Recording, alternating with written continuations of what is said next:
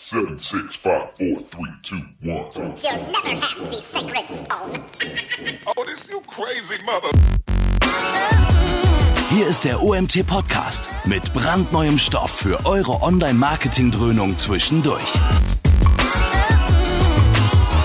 Heute mit dem OMT-Gründer Mario Jung.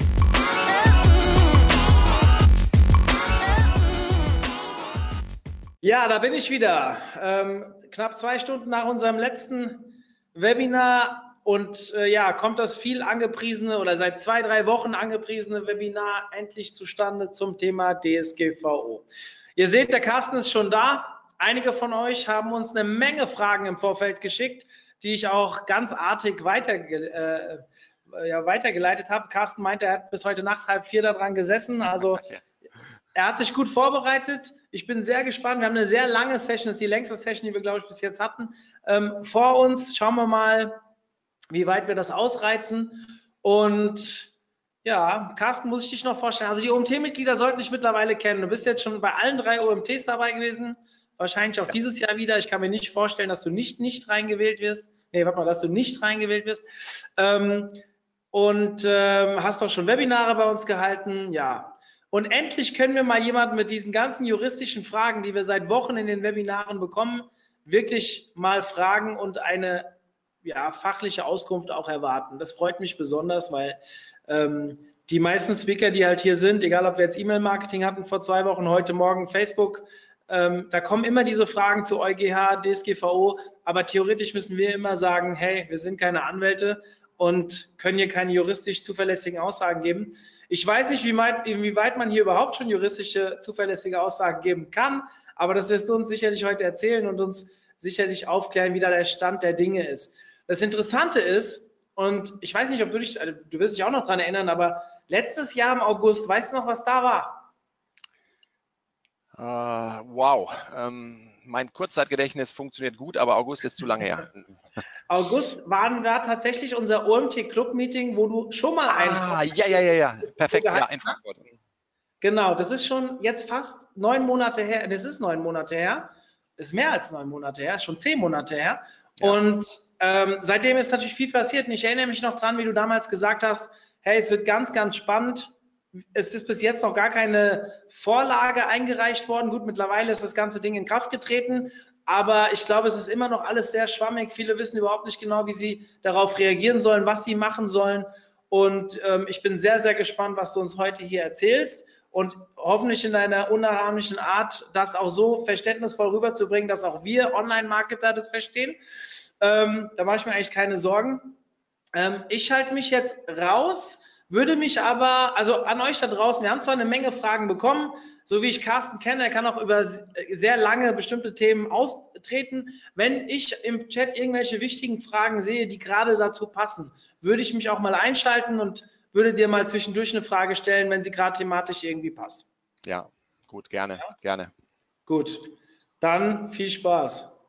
Vielen Dank, Mario, für die nette Einführung. Ja, August äh, letzten Jahres, da habe ich, glaube ich, am Ende der Veranstaltung gesagt, äh, nichts Genaues weiß man nicht, aber es wird alles nicht so heiß gegessen, äh, wie es gekocht wird. Entspannt euch. Äh, seit vorgestern äh, beziehungsweise seit äh, 26. April äh, sehe ich das etwas differenzierter, aber da kommen wir sicherlich gleich noch drauf, weil eine der Fragen ja auch ähm, im Vorfeld ähm, uns gebeten hat, sich äh, mit äh, der Pressemitteilung ähm, des EuGH ähm, zu der Facebook-Fanseite ähm, zu beschäftigen. Das werden wir intensiv tun, äh, weil ähm, das die, nicht nur die frischeste Entscheidung und die erste Entscheidung mit großen Auswirkungen zu unserem ganzen Thema ist, zu allen Bereichen des, des ähm, ja, nicht nur des Trackings, ähm, sondern insbesondere auch des Betriebs äh, von Social-Media-Seiten und ähm, der Einbindung äh, von, äh, von Third-Party-Content, also von, von Dritt-Content. Ähm, deswegen bin ich momentan, äh, wir sind super aktuell heute ähm, und äh, wir versuchen, das ist echt nur ein Versuch, ähm, auf alle Fragen Antworten zu geben. Und ich habe alle Fragen ähm, beantwortet in meinen Folien, bin noch ein bisschen darüber hinausgegangen und bitte aber, wie gesagt, das ist eure Veranstaltung, äh, die Fragen zu stellen. Ähm, hin und wieder ein bisschen Geduld vielleicht, äh, weil ich äh, die vielen Fragen in verschiedenen ähm, Folien, es sind eine Menge Folien, ähm, die, an die wir uns nicht halten müssen, aber zumindest aufgenommen habe. Und äh, eine Vorrede habe ich nur. Wir haben jetzt seit 25. Mai hatte ich das Gefühl, die Welt geht unter. Ja? Ähm, da ist eine Hysterie aufgekommen, die ich nicht nachvollziehen kann, äh, weil äh, niemand so wirklich gesagt hat, äh, was auch in der Gesetzesbegründung steht, nämlich dass ihr alle und wir auch, äh, wir Rechtsanwälte, aber wir alle im, im, Unternehmensbereich zwei Jahre, innerhalb der nächsten zwei Jahre uns datenschutzkonform verhalten sollen. Also äh, das ist da de facto, das ist nie so breit getreten, äh, weil die Juristen und die Wirtschaftsprüfer wollten alle Kohle machen, natürlich zum Stichtag. Und es ist viel, es ist verdammt viel geschrieben worden ähm, von irgendwelchen Conversion-Geschichten Nachrichten, wir wollen nochmal euer Ein Einverständnis in E-Mail-Marketing, bla bla bla. Alles meines Erachtens nicht wirklich äh, notwendig, aber da kommen wir gleich ähm, zu, weil da haben wir auch einige Fragen. Dann würde ich sagen, wir starten direkt mal rein.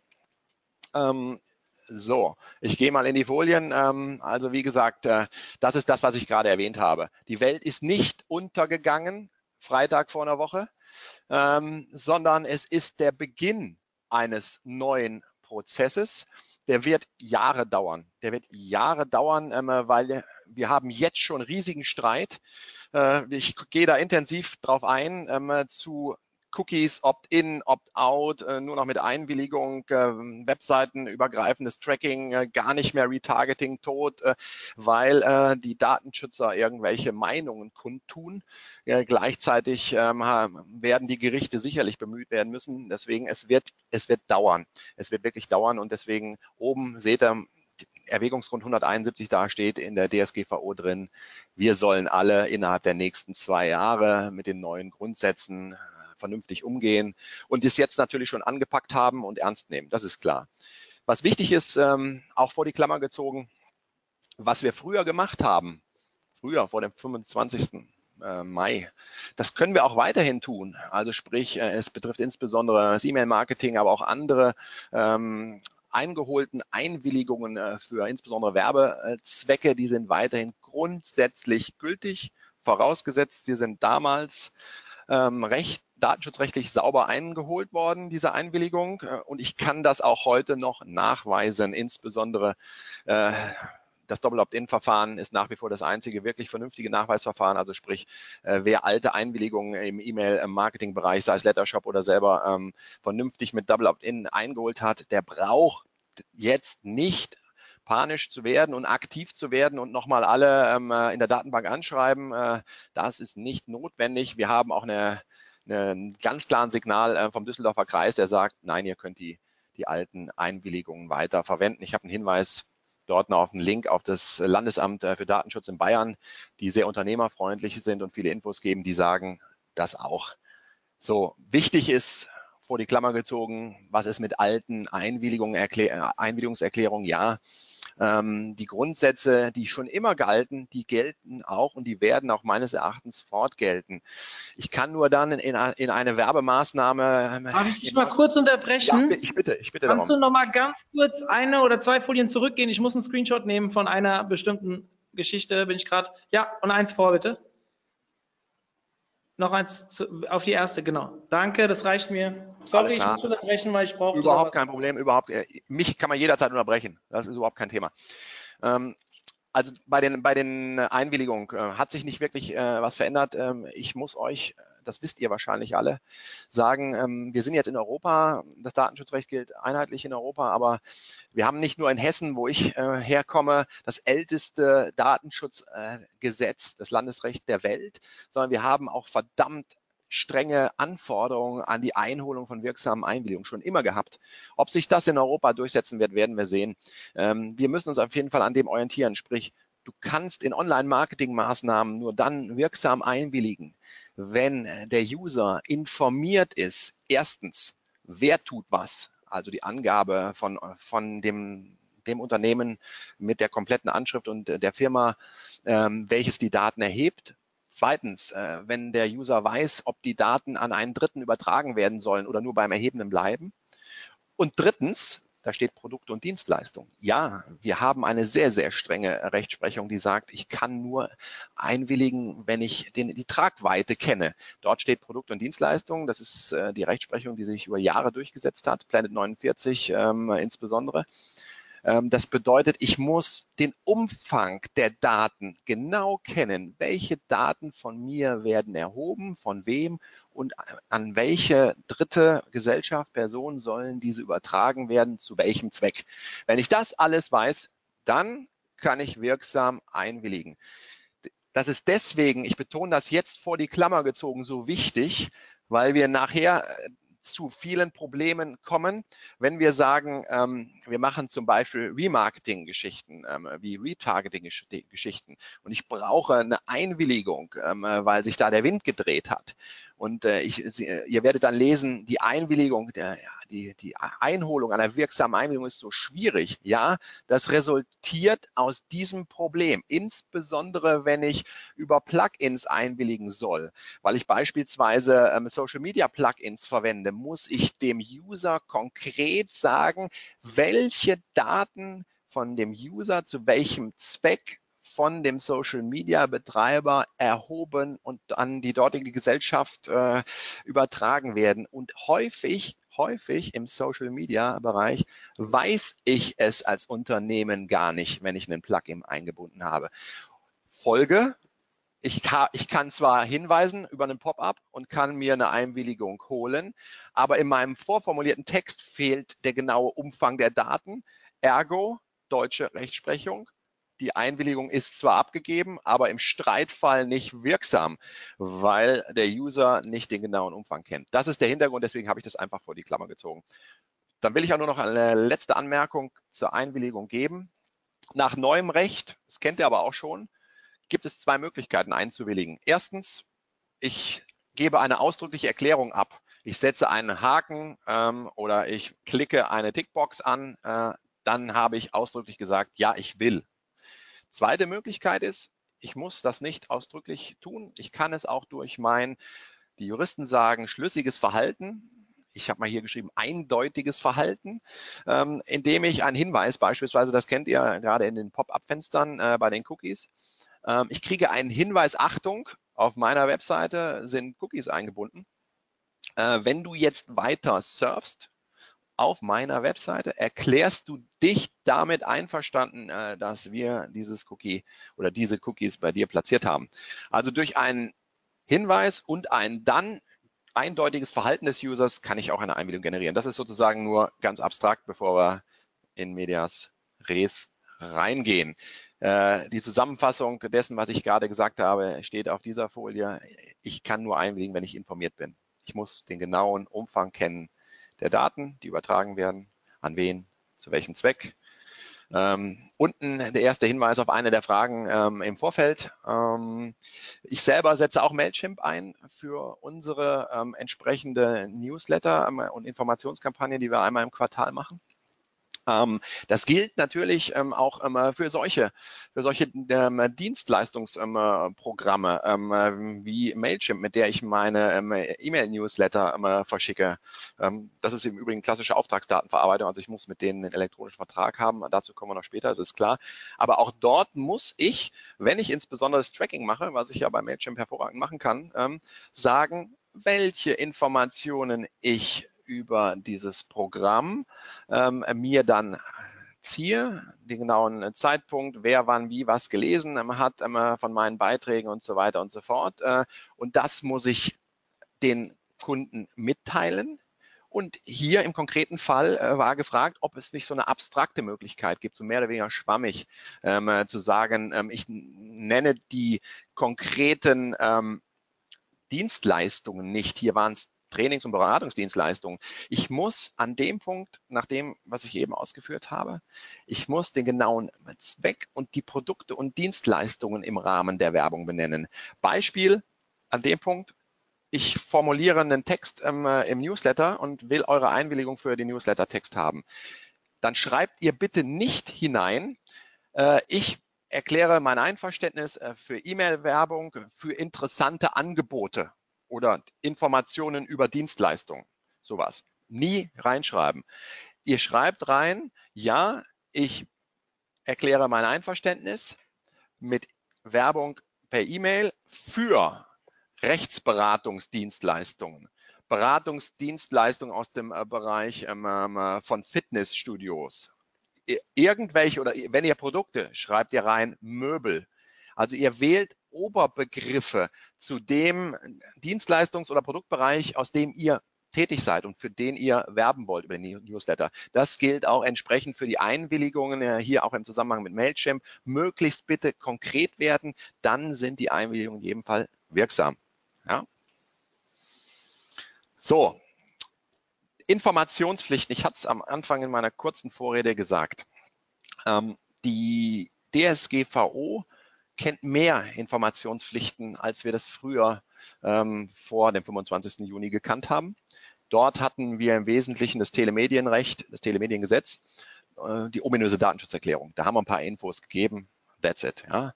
Äh, jetzt habe ich das steht in zwei Regeln, Artikel 13, 14 in der DSGVO. Da steht eine Menge Zeug drin. Ich habe die später auch nochmal aufgenommen. Diese Informationspflichten, und das ist jetzt für mich wirklich elementar, die knüpfen ausschließlich an die Datenerhebung an. Nichts anderes. Zum Zeitpunkt, zu dem ich bei einem User tatsächliche Verkehrsdaten erhebe, Mario, Verkehrsdaten sind IP-Adressen, egal ob statisch, dynamisch, dass der Drops ist gelutscht, der Streit ist erledigt. Jede IP-Adresse, die mit erhoben wird, wird äh, nach der europäischen Sicht als personenbezogenes Datentum äh, gewählt. Das heißt, zu dem Zeitpunkt, zu dem ich personenbezogene Daten erhebe, und nicht irgendwelche Unternehmensdaten, die fallen nicht in den Anwendungsbereich rein ähm, der Datenschutzgrundverordnung. Wir hatten eine Frage im Zusammenhang mit ähm, Kontaktformular, bei dem äh, verschiedene Unternehmensdaten erhoben werden sollen, wie Mitarbeiteranzahl beispielsweise von einem Unternehmen oder die eigentliche Adresse des Unternehmens. Das sind keine Daten für die DSGVO, weil es Unternehmensdaten sind und keine personenbezogene Daten. Die Anwendung ist nur im Bereich personenbezogener Daten. Aber wenn ich die erhebe, ob ich das mache, indem ich äh, Verkehrsdaten speichere über, über Cookies, über eine Tracking-Maßnahme, ob ich ein Kontaktformular anbiete oder einen E-Mail-Kontakt. Ähm, in dem Moment, in dem ich das zur Verfügung stelle, muss ich bei der erstmaligen Eingabe der Daten des Kunden ihm verschiedene Informationspflichten liefern. Die muss ich ihm danach nicht mehr liefern nur zum Zeitpunkt, zu dem ich die Daten bei ihm erhebe. Deswegen dieser ganze Schrott auf Deutsch, den ich äh, in, in Spam-Form, die, ich habe die ja wahrscheinlich auch alle bekommen, am 23., 24., 25. ist mein Postfach übergequillt von Unternehmen, äh, wo ich vor Jahren mal irgendwas gekauft habe. Die haben mir irgendwelche Newsletter oder E-Mails geschickt und wir auf der Basis des neuen Rechts brauchen wir nochmal eine Einwilligung, bla bla, damit wir dich weiter mit E-Mail-Werbung versehen. Dieser ganze Quatsch und im Übrigen informieren wir dich, welche Daten wir von dir, von dir haben. Das haben verschiedene Banken haben mich geschickt. Äh, äh, totaler Bullshit. Diese Informationspflichten existieren nur zum Zeitpunkt der erstmaligen Datenerhebung, sonst nicht. Auf Deutsch, wenn der Kunde was wissen will, hat er einen Auskunftsanspruch nach 15, dann soll er sich bitte melden. Ihr müsst aber nicht von vornherein darüber hinaus irgendwelche Infos über Datenbestände geben. Wichtig nur, wenn er Daten erhebt, dann seid ihr da in der Pflicht. Das ist für mich ganz wichtig. Und was muss ich geben? Wir hatten verschiedene Fragen zum Kontaktformular an dem Punkt, deswegen habe ich das mal ein bisschen äh, vor die Klammer gezogen. Ähm, diese ich hatte eben gesagt, Artikel 13, äh, das neue Gesetz, die DSGVO, die Datenschutzgrundverordnung, ist ein geschwätziges Gesetz, äh, sagen wir Juristen. Das heißt, äh, wir sollen alle in der Lage sein, hin und wieder mal Artikel zu lesen und dann, dann wissen wir, worum es geht. Das ist äh, leicht gesagt, schwer getan hin und wieder. Aber in, in Artikel 13 ist es wirklich gar nicht so schwer. Da steht tatsächlich drin, was ich für Infos geben muss. Und wenn ich jetzt ein Kontaktformular baue, das waren jetzt die konkrete, mehrere konkrete Fragen, dann gibt es zwei Möglichkeiten. Die eine Möglichkeit ist, und das ist die, die ich persönlich präferiere, ähm, unter dem Kontaktformular baut ihr einfach einen sprechenden Link rein, der heißt Datenschutzinformation. Und in der Datenschutzinformation, das ist die ominöse Datenschutzerklärung bei Webpages, da habt ihr ein Menüfeld Kontaktformular und da erklärt ihr, was im Kontaktformular mit den Daten, die dort eingegeben werden, passiert. Ich habe das auch bei Mario gleich noch mit mehreren Fragen ähm, äh, bei einer Webinaranmeldung oder einer Clubregistrierung. Also ihr könnt unten drunter das Kontakt sozusagen die Datenschutzerklärung als, als Link einbauen und müsst dann nicht nochmal on top die äh, Informationen äh, zu der konkreten Datenerhebung über das Kontaktformular geben. Es reicht ein Verweis auf die entsprechende Datenschutzerklärung. Und die Frage ist aufgekommen, ob wir eine Checkbox machen müssen, à la Zalando, oder ob ein Hinweis reicht, à la Amazon. Ich habe die Frage später noch aufgegriffen, das passt gerade so schön.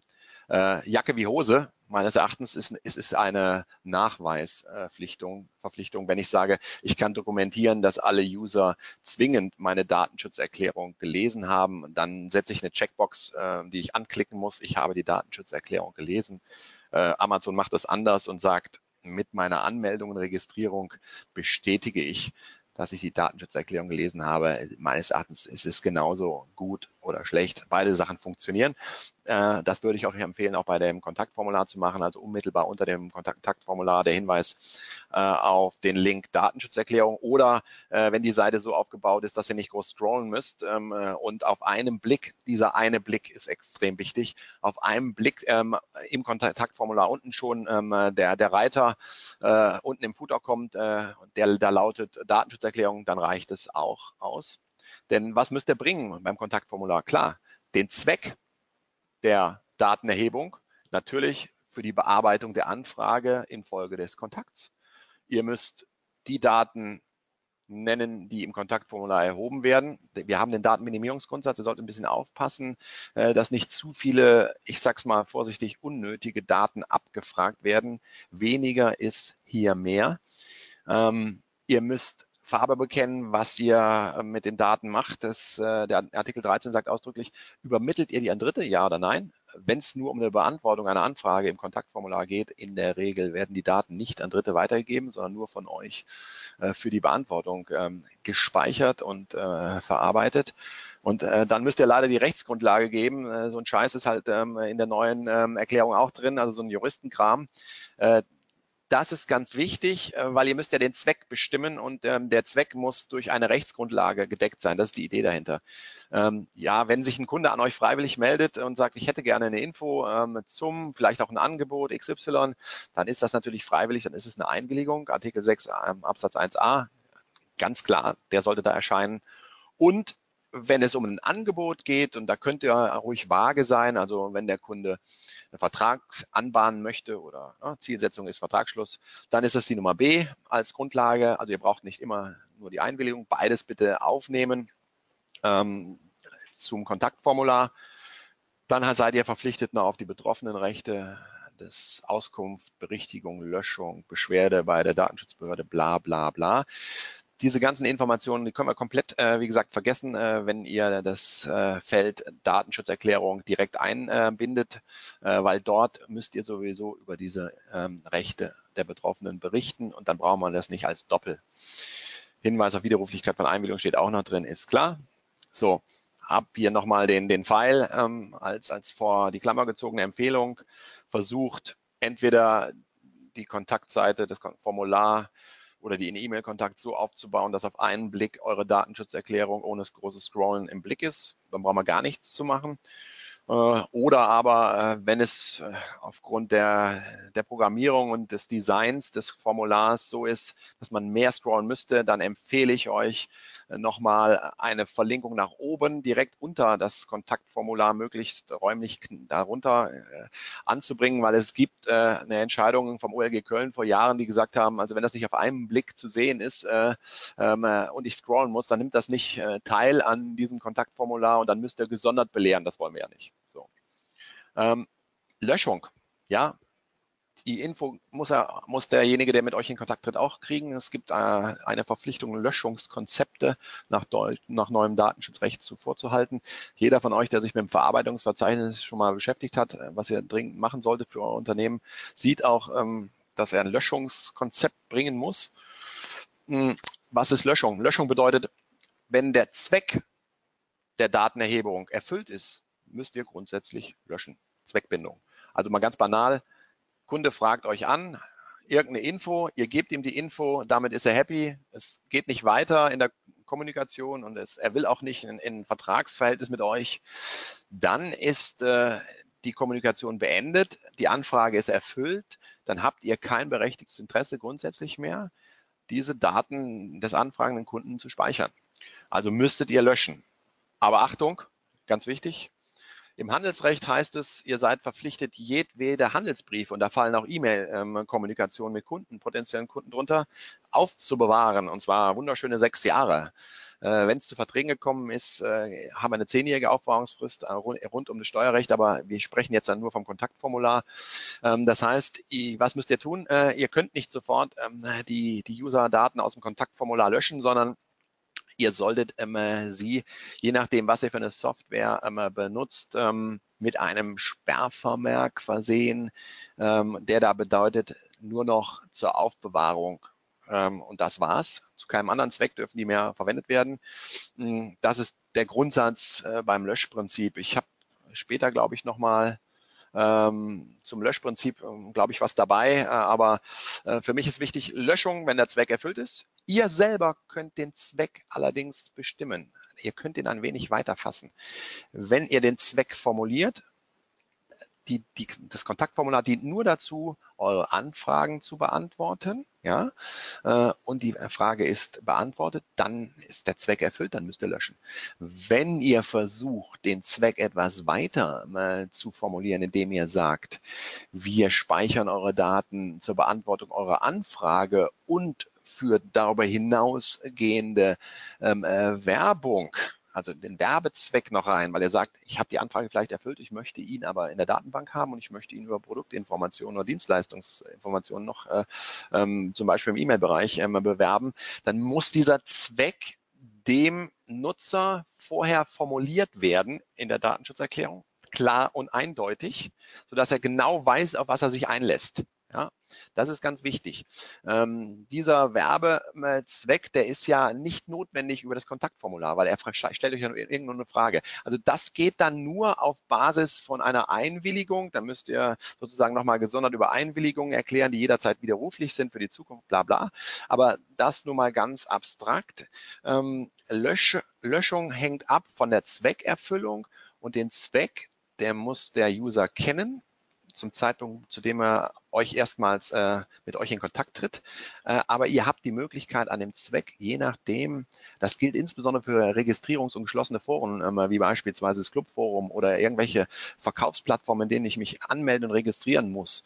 Ähm, die dienen natürlich dazu, ähm, Produkte und Dienstleistungen anzubieten und zu verkaufen. Klar, das ist der erste Zweck. Aber ihr kriegt natürlich auch in diesem äh, geschlossenen Forum Informationen, Werbung zugeschickt. Das ist dann der, der Werbezweck, ähm, ähm, der völlig losgelöst ist von dem eigentlichen Verkaufszweck. Also am Ende des Abends will ich damit sagen, das ist jetzt eine Einzelfallgeschichte, die können wir hier nicht weiter ausführen. Ihr habt ein bisschen Spielraum, den Zweck etwas weiter hin und wieder zu definieren um eventuell die Daten bei einem Erstkontakt, beispielsweise das Kontaktformular, nicht gleich löschen zu müssen. So, das ist das, was ich eben schon mal sozusagen grob angedeutet hatte. Äh, der Artikel 13, der gilt für jede Information zum Zeitpunkt, zu dem der Kunde das erste Mal sich bei euch meldet. Beispielsweise sich im Webinar für unser Webinar heute bei Mario anmelden will. Zu dem Zeitpunkt treffen den Mario und den jeweiligen Anbieter eine Infoverpflichtung rund um die Informationen, die ihr in Artikel 13 tatsächlich findet. Äh, ich habe das Gesetz ausnahmsweise mal neben mir aufgeschlagen, was ich sonst nicht mache. Ähm, Artikel 13, nur dass ihr ein Gefühl bekommt. Ich habe es wahrscheinlich auch später nochmal äh, auf einer Folie. Also Namen hatten wir schon, Kontaktdaten des Verantwortlichen, also der Mario mit seiner Agentur. Äh, wenn ihr einen Datenschutzbeauftragten habt, müsst ihr den nennen, sonst nicht. Die Zwecke, für die die Daten äh, erhoben werden, hier natürlich für die Teilnahme am Webinar, ganz klar erstmal, das ist der erste Zweck. Ähm, die Rechtsgrundlage, warum? Ja, wenn wir ein Webinar zusammenhalten wollten, ist das äh, eine vertragliche Geschichte. Der Mario vermittelt das Webinar, ich gebe es für den Mario und ähm, ihr ähm, bucht es. Ähm, ob es for free ist oder nicht, das ist eine vertragliche Geschichte, also Artikel 6.1b, den Zweck. So, und äh, dann muss der Mario noch die Info geben, gibt er die Daten an Dritten weiter. Eure Daten bei Anfragen ja an mich, hat er sie weitergegeben im Vorfeld, damit ich die Anfragen mit in die PowerPoint rein basteln kann. Die Info muss da drin stehen, dass sozusagen, er muss nicht sagen, an den Carsten gibt er weiter, er muss abstrakt sagen, Fragen werden beantwortet in Webinaren, deswegen gebe ich eure Fragen an die Speaker weiter. That's it. Punkt. Alles wunderbar. Äh, und dann äh, muss er noch die Info geben, Transfer eventuell ins Ausland? Nee, also jetzt erstmal nicht. Also die Speaker sitzen alle in, in Europa und nicht in USA oder in sonstigen Drittländern. Ähm, betroffenen Rechte hatten wir schon, ähm, dass ihr ein Berichtigungsrecht habt, äh, Löschung und so weiter und so fort. Und das sind die wichtigen Informationen jetzt mal fürs Webinar, so ganz abstrakt. Äh, die ähm, kann der Mario genauso, wie ich das eben gesagt habe. Er hat ja auch noch ähm, eine Clubregistrierung. Ich, meine Empfehlung ist, alle Informationspflichten, weil die doppeln sich, betroffenen Rechte, bla bla, in eine Datenschutzerklärung für seine Agentur für sich hineinbauen und dann diese Datenschutzerklärung jeweils bei der Webinaranmeldung sowie eben auch im Kontaktformular besprochen unten drunter platzieren. Gleiches gilt für die Registrierung bei der Clubmitgliedschaft. Und wie gesagt, ob Checkbox wie bei Salando nötig oder nicht, oder ihr macht es wie bei Amazon, ist dann egal. Ähm, entweder ausdrücklich anhaken oder mit der Registrierung zur Kenntnis nehmen. Beide Sachen sind möglich und gangbar. Da habe ich, jetzt habe ich es eben vorgelesen, äh, visualisiert, seht ihr es auf meinem äh, Bildschirm nochmal, das, was ich sozusagen, was, das ist äh, sozusagen die Mutter, das Dogma der Infopflichten, äh, wenn ihr mit einem Kunden erstmals in Kontakt tretet, egal wie im Online-Bereich, in dem er äh, auf der Webseite irgendwelche Verkehrsdaten erhebt, bei denen die IP-Adresse eine Rolle spielt, weil verkehrsbezogen. Ähm, aber auch sonst im E-Mail, im ähm, Newsletter-Bereich, ähm, äh, wenn ihr entsprechende Daten haben wollt, äh, in, in Geschäftskundenkontakten nach Kontaktaufnahmen durch Formulare, erstmals per E-Mail oder übers Formular, also die erstmalige Kontaktaufnahme, da sind diese Pflichten, die ihr hier lest, äh, sind zwingend berechtigtes Interesse äh, könnt ihr noch nicht viel äh, mit anfangen. Gebe ich euch gleich noch ein Beispiel, äh, weil man das hier abstrakt nicht vorziehen sollte. Empfänger hatten wir gesagt, über Mal, Übertragung ins Drittland, das ist in der Regel also außerhalb der EU. Ähm, wir haben verschiedene, insbesondere Cloud-Anbieter, die meisten Cloud-Anbieter und die Social-Media-Anbieter sitzen halt in den USA oder beziehungsweise nicht in Europa. Hm, da müssen wir dann, dann dazu was sagen, ob da Daten äh, transferiert werden sollen, weil äh, das Datenschutzniveau außerhalb Europa ähm, ist halt häufig nicht dasselbe, nicht so hoch. Und dann müssen wir eventuell eine besondere Rechtfertigung haben äh, mit diesem Partner, an dem wir Daten übertragen. So, das gehört noch dazu, die Speicherdauer, den Zweck, die Auskunft, Berichtigung, Löschung, das sind die betroffenen Rechte, die ich angesprochen habe, Beschwerderecht äh, bei der Datenschutzaufsichtsbehörde. Wenn ihr die Daten nicht direkt beim Kunden erhebt, wie über ein Kontaktformular, sondern von dritter Seite erhaltet, dann müssen wir die Herkunft noch nennen. Wo kommen die Daten her? Äh, und äh, wenn ein rein automatisiertes äh, Verfahren benutzt wird, um irgendwelche Prozesse zu entscheiden, dann, äh, dann muss das auch genannt werden. Das sind sozusagen die kompletten Infoverpflichtungen, die bei der erstmaligen Kontaktaufnahme zu geben sind. Ich hatte eben schon zum Webinar ein bisschen was gesagt. Ähm, hier habe ich es auch nochmal in ein paar Bullet Points äh, aufgeführt. Wobei, wie gesagt, Mario, das müssten wir im Zweifel dann nochmal im Nachgang äh, face-to-face -face besprechen. Ähm, ich habe das so ein bisschen versucht, nur beispielhaft zu machen. Ähm, habe jetzt in der Kürze der Zeit äh, nicht die Möglichkeit gehabt, äh, die komplette Ausformulierung äh, fürs Webinar oder auch für den, für den Club äh, für den Club ähm, habe ich auch mal ein paar Bullet Points, ähm, weil die Frage aufkam im Vorfeld. Ähm, klar, du musst die Registrierungsdaten benennen. Warum willst du die Daten von den Kunden bei der Registrierung? Ja. Und ähm, da ist wichtig zu schauen, du hast ein berechtigtes Interesse auch zu, zu checken anhand verschiedenen Daten, ob irgendwie ein Missbrauch vorliegt. Also ähm, solche Individualis Individualisierungsdaten wie beispielsweise zu der Name und der Adresse, vielleicht auch nochmal das Geburtsdatum, damit ich wirklich äh, prüfen kann, ist das, ist das wirklich. Ähm, Weitergabe an Dritte im Club, ja, das ist ein zwingendes Muss. Du musst also sozusagen die Kategorien, nicht die Namen, die Kategorien der Dritten nennen, ähm, an die, äh, die die entsprechenden Weitergabe der Daten der Clubmitglieder erfolgen.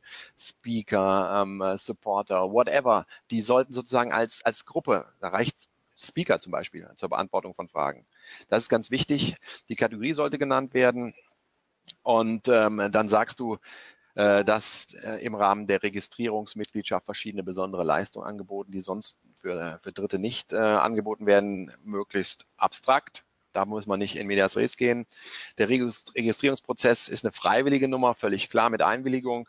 Und wenn über die Clubmitgliedschaft Vergünstigungen da sind, auch hin und wieder ähm, Dienstleistungen wie Webinare oder andere oder Workshops angeboten werden, auch gegen Kohle, Äh, dann haben wir noch immer die, äh, die vertragliche Anbahnung dabei, Löschung jederzeit, äh, wenn ich sozusagen meine Registrierung nicht mehr möchte, musst du die Möglichkeit den Usern lassen, ähm, ihre Daten löschen zu können. Wir haben wieder die Aufbewahrungsfristen-Thematik an dem Punkt.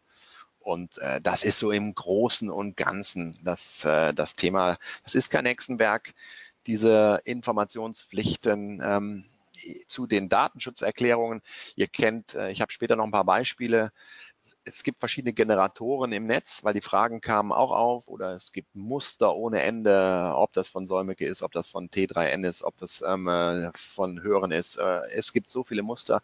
Momentan gibt es nicht was, nichts, was richtig falsch ist und nichts, was über die Maßen gut ist. Die unterscheiden sich ein bisschen äh, in den einzelnen Bereichen, aber da steht auch was zur, zur Registrierung von geschlossenen Plattformen drin. Also da, auch da kannst du dich orientieren. Ja, das hatte ich. Danke für die Info, das ist echt interessant. Also wir merken, bei den Webinaren müssen wir da definitiv noch ein bisschen nachbessern. Glaube ich auch, ja. Ähm, weil im Club sind wir da, glaube ich, schon ganz gut aufgestellt. Aber wir haben ja äh, nur ganz nette Zuhörer, die das uns verzeihen aber unbedingt. Ähm, äh, ja, du hast das Glück, dass du äh, in der Kategorie von Menschen ähm, möglichst wenig ähm, äh, Anknüpfungspunkte hast. Also Juristen und Lehrer sind äh, auf der Arschlochskala die meisten äh, schwierigsten, äh, weil die häufigsten, die sich beschweren, insbesondere nicht nur bei dir, sondern auch bei Dritten, ähm, wie gerne gesehen, auch bei Landesdatenschutzbehörden. Und dann geht's halt los. Ne? Also 80 Prozent der Verfahren, wir sprechen über Datenschutz, die von der Behörde eingeleitet werden, kommen auf Beschwerde frustrierten Menschen, die meistens zu Juristen oder Lehrer zu dieser Kategorie gehören.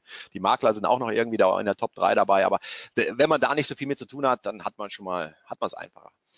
Ähm, zu die Frage kam auch aus, der, aus eurer Richtung, äh, aber wie gesagt, ich habe schon was gesagt. Es war hochgradig umstritten, lange Jahre in, in, in Deutschland der Streit hat sich erledigt äh, seit 25. Mai. Wir differenzieren nicht mehr zwischen dynamischer oder statischer IP-Adresse, sondern wir haben ein, äh, eine Feststellung, dass eine IP-Adresse insgesamt ein personenbezogenes Datum ist, äh, weil ähm, wie du auch richtig gesagt hast, Mario, im Vorfeld bei deiner Frage. Es geht nicht darum, dass ich direkt jetzt aus der IP-Adresse keine Rückschlüsse ziehen kann.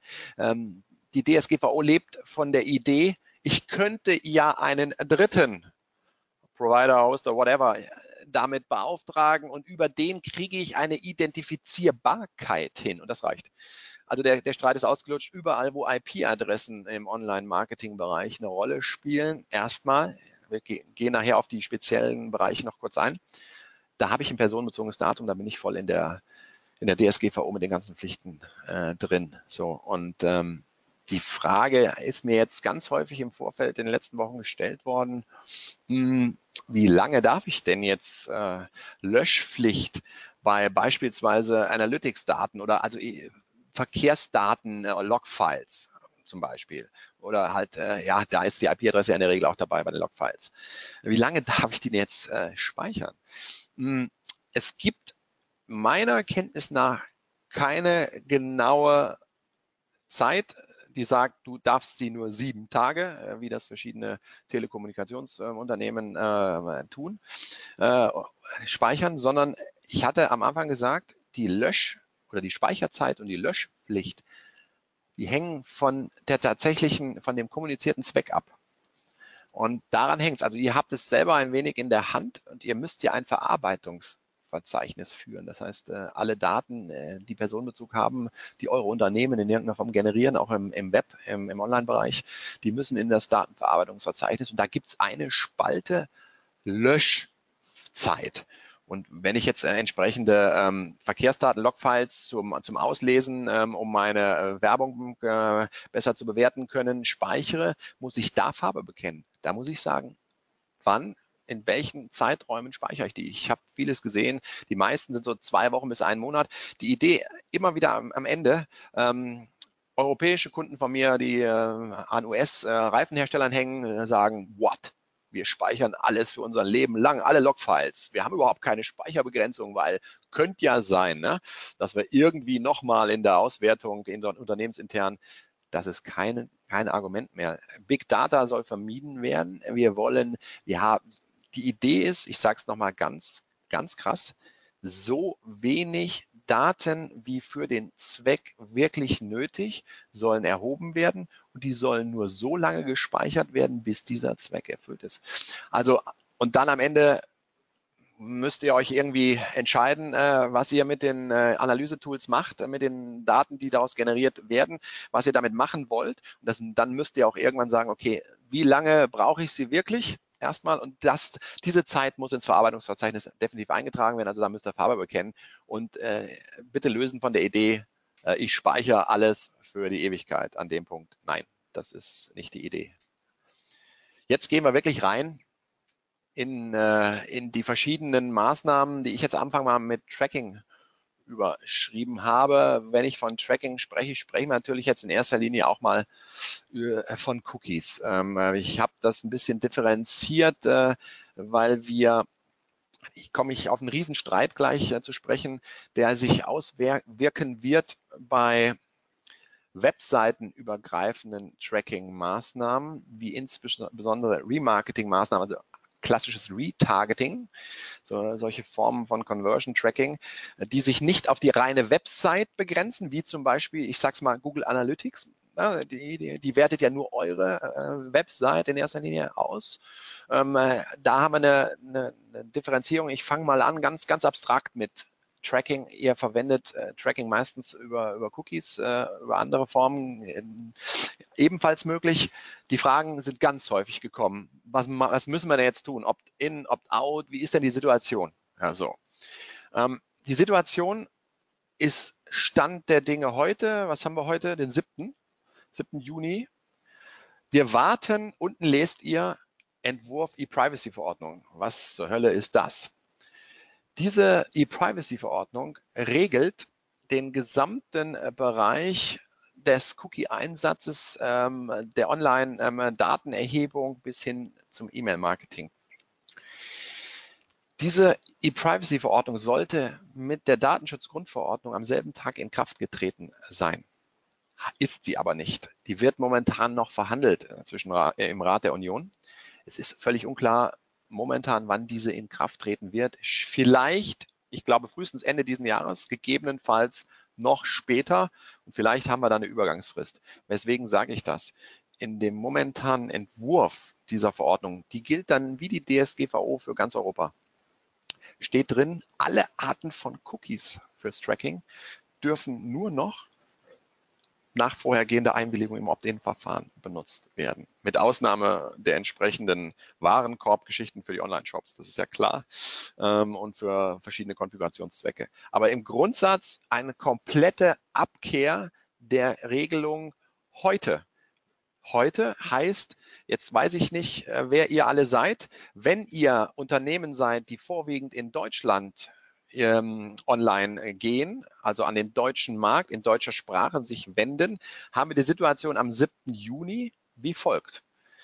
Die Bundesregierung mit der ewigen Merkel hat schon vor Jahren, als die damalige Cookie-Richtlinie aufkam und äh, jedes Mitgliedsland in Europa hatte die freie Wahl, opt-in oder opt-out. Wir durften uns aussuchen. Die Bundesregierung hat gesagt, wir haben ein funktionierendes Online-Marketing-Instrument, das Telemedienrecht, das Telemediengesetz.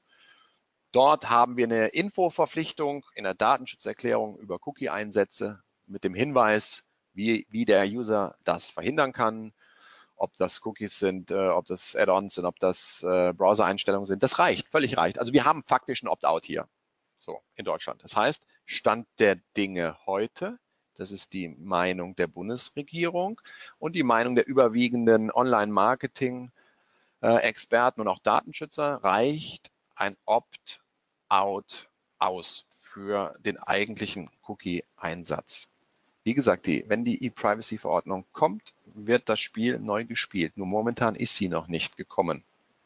Ähm, jetzt muss ich mal ein bisschen vorscrollen. Das tut mir leid, aber äh, weil es gehört jetzt genau hier rein, weil ich habe das für euch mitgebracht. Also ich habe gesagt, Cookies momentan nach bisher anerkannter Meinung Hinweis in der Datenschutzerklärung, wie man es vermeiden kann, reicht bis zum Widerspruch. Jetzt ist Folgendes passiert. dieses Positionspapier der deutschen Datenschutzkonferenz, in der sind die jeweiligen Länder, Länderbehörden vertreten. Die, das Datenschutzrecht ist in Deutschland, äh, es ist Ländersache. Ähm, die überwachenden Behörden, die euch eventuell mal anschreiben und sagen, hier, dass ihr da was nicht richtig macht, kommen aus den jeweiligen Ländern, in denen ihr euren Sitz habt. So, die haben ein, das nennt sich Positionspapier verfasst Ende April äh, und haben in diesem Positionspapier völlig überraschend was reingeschrieben, was wir von der Werbewirtschaft und ihr alle niemals hören wolltet und was auch komplett gegen, äh, der, gegen die Praxis der letzten Jahre spricht. Denn sie schreiben,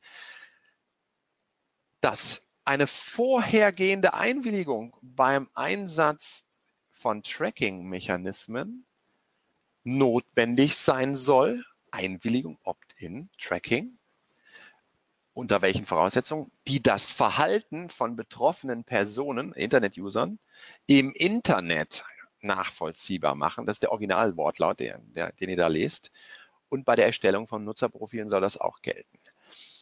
So, das heißt also vorhergehende Einwilligung. Wir haben doch gerade gesagt, nee, Hinweis Datenschutzerklärung, Opt-out reicht völlig. Jetzt kommt die Datenschutzkonferenz und meint mal gerade so, wir haben ja jetzt neue Spielregeln, 25. Äh, Mai, DSGVO, deutsche, da also die, die Datenschutzgrundverordnung gilt jetzt. Und nach der Datenschutzgrundverordnung sollen jetzt ausschließlich jede Art von Cookies die das Verhalten von Internet-Usern nachvollziehbar machen und Nutzerprofile erstellen, nur möglich sein mit einem Opt-in.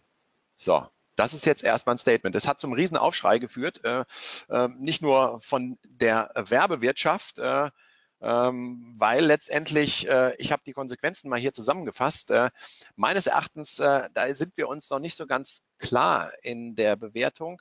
Im Wortlaut lest ihr, die das Verhalten von betroffenen Personen im Internet nachvollziehbar machen.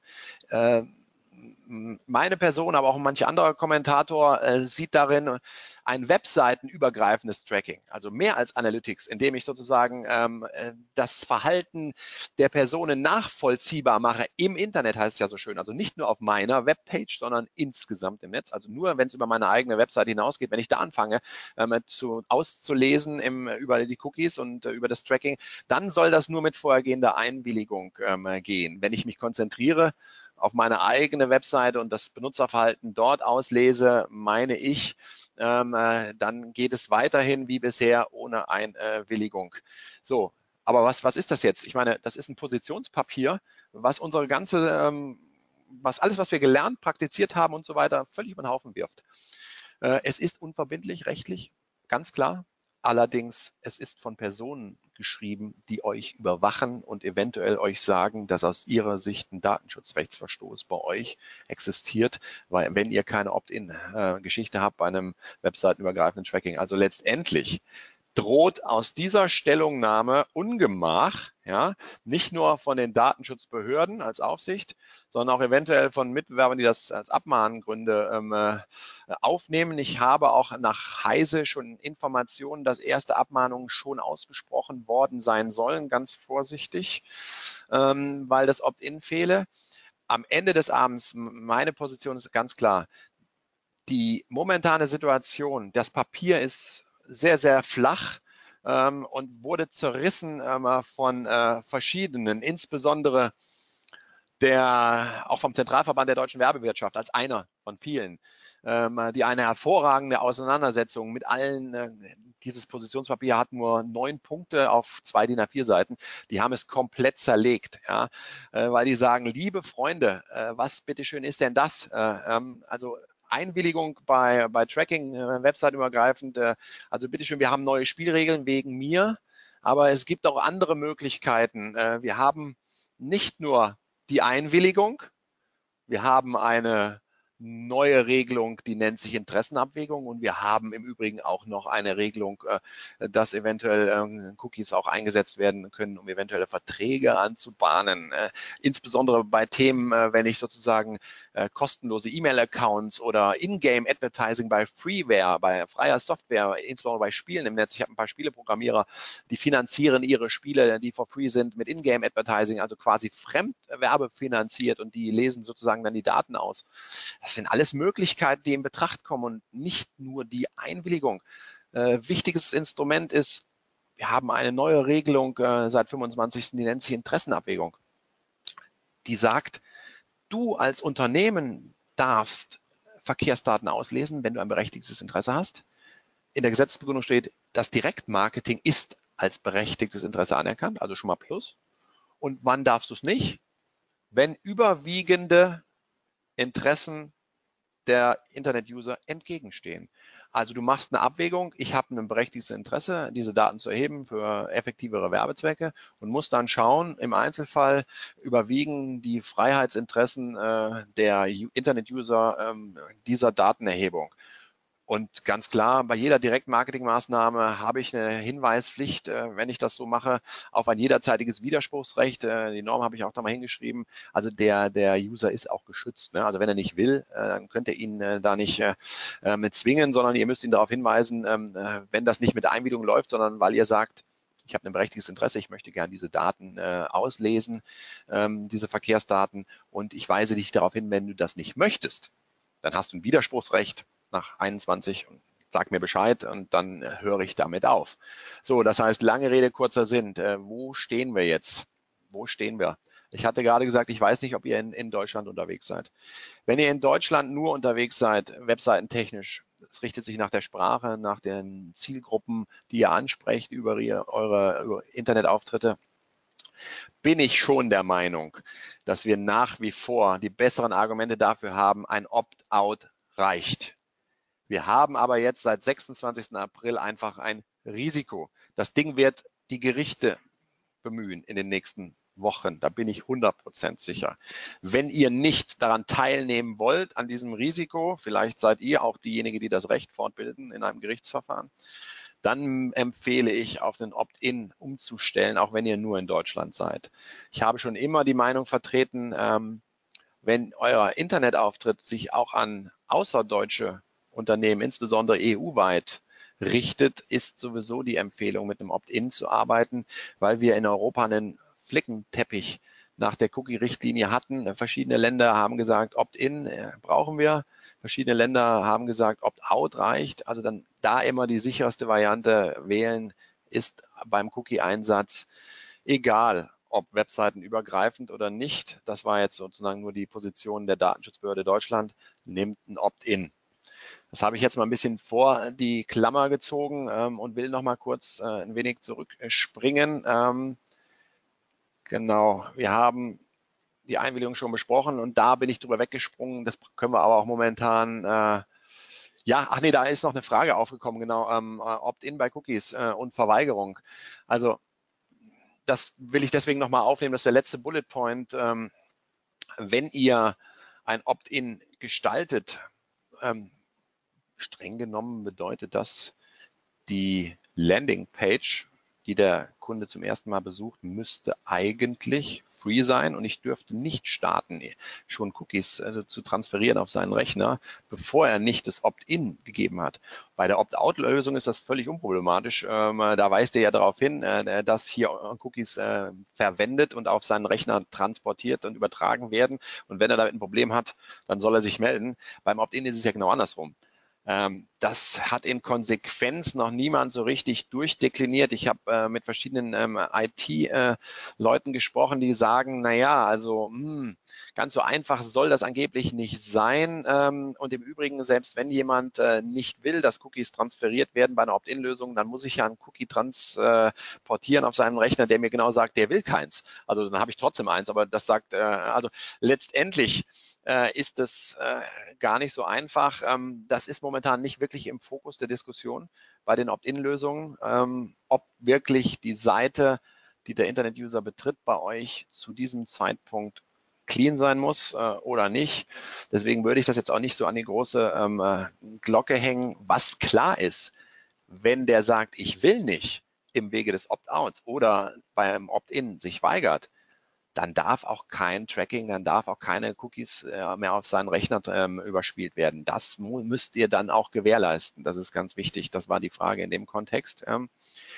Und äh, wie gestaltet ihr vernünftig ein Opt-in? Meine Empfehlung, äh, ihr habt ja zwei Möglichkeiten. Ganz am Anfang hatten wir gesagt, entweder ich akzeptiere das, ja, ich will Cookies, oder was meines Erachtens die bessere Lösung vielleicht auch ist, durch schlüssiges Verhalten. Achtung, ich weise dich im Pop-up-Fenster darauf hin.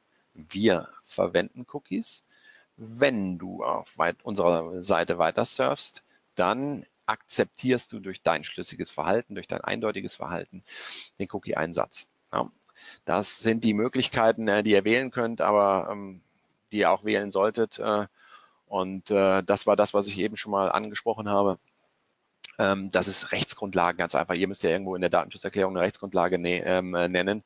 Und bei besonderen Situationen kann auch der, das Tracking und die Speicherung von Cookies auf Rechnern von Internet-Usern kann auch berechtigt sein, mal über eine Vertragsanbahnung oder einen Vertrag, hm, wenn ich sozusagen bezahle mit meinen Daten. Das ist ganz wichtig. Äh, ihr könnt das nur machen als Gegenleistung muss der Internet-User mit seinen Daten für irgendwas bezahlen. Beispielsweise äh, für einen E-Mail-Account, äh, indem er sagt, ich akzeptiere dann die entsprechende Werbung im Rahmen des E-Mail-Account-Anbieters oder die, das Beispiel, was ich eben genannt habe, das haben wir durchdekliniert. Ich spiele ein Spiel, ich lade es mir runter, ohne tatsächlich dafür eine Lizenzgebühr oder irgendwas zu zahlen und erkläre mich dann damit einverstanden, äh, nicht nur fürs Ingame-Advertising, sondern ähm, dass meine äh, Daten äh, in diesem Zusammenhang des Spieles, die natürlich genau angegeben werden müssen, ähm, von äh, dem Spieleanbieter äh, und den dahinter stehenden, auch zu benennenden Sponsoren ähm, ausgewertet, für Werbezwecke ausgewertet werden dürfen. Ja. Das sind die Möglichkeiten und äh, die letzte Regelung, äh, die neue juristische, äh, ich mache es nur kurz, weil wir sind ja, ihr seid keine Juristen, deswegen, aber die ist wirklich wichtig. Die sagt einfach nur, für mich auch für euch ganz wichtig zu verstehen.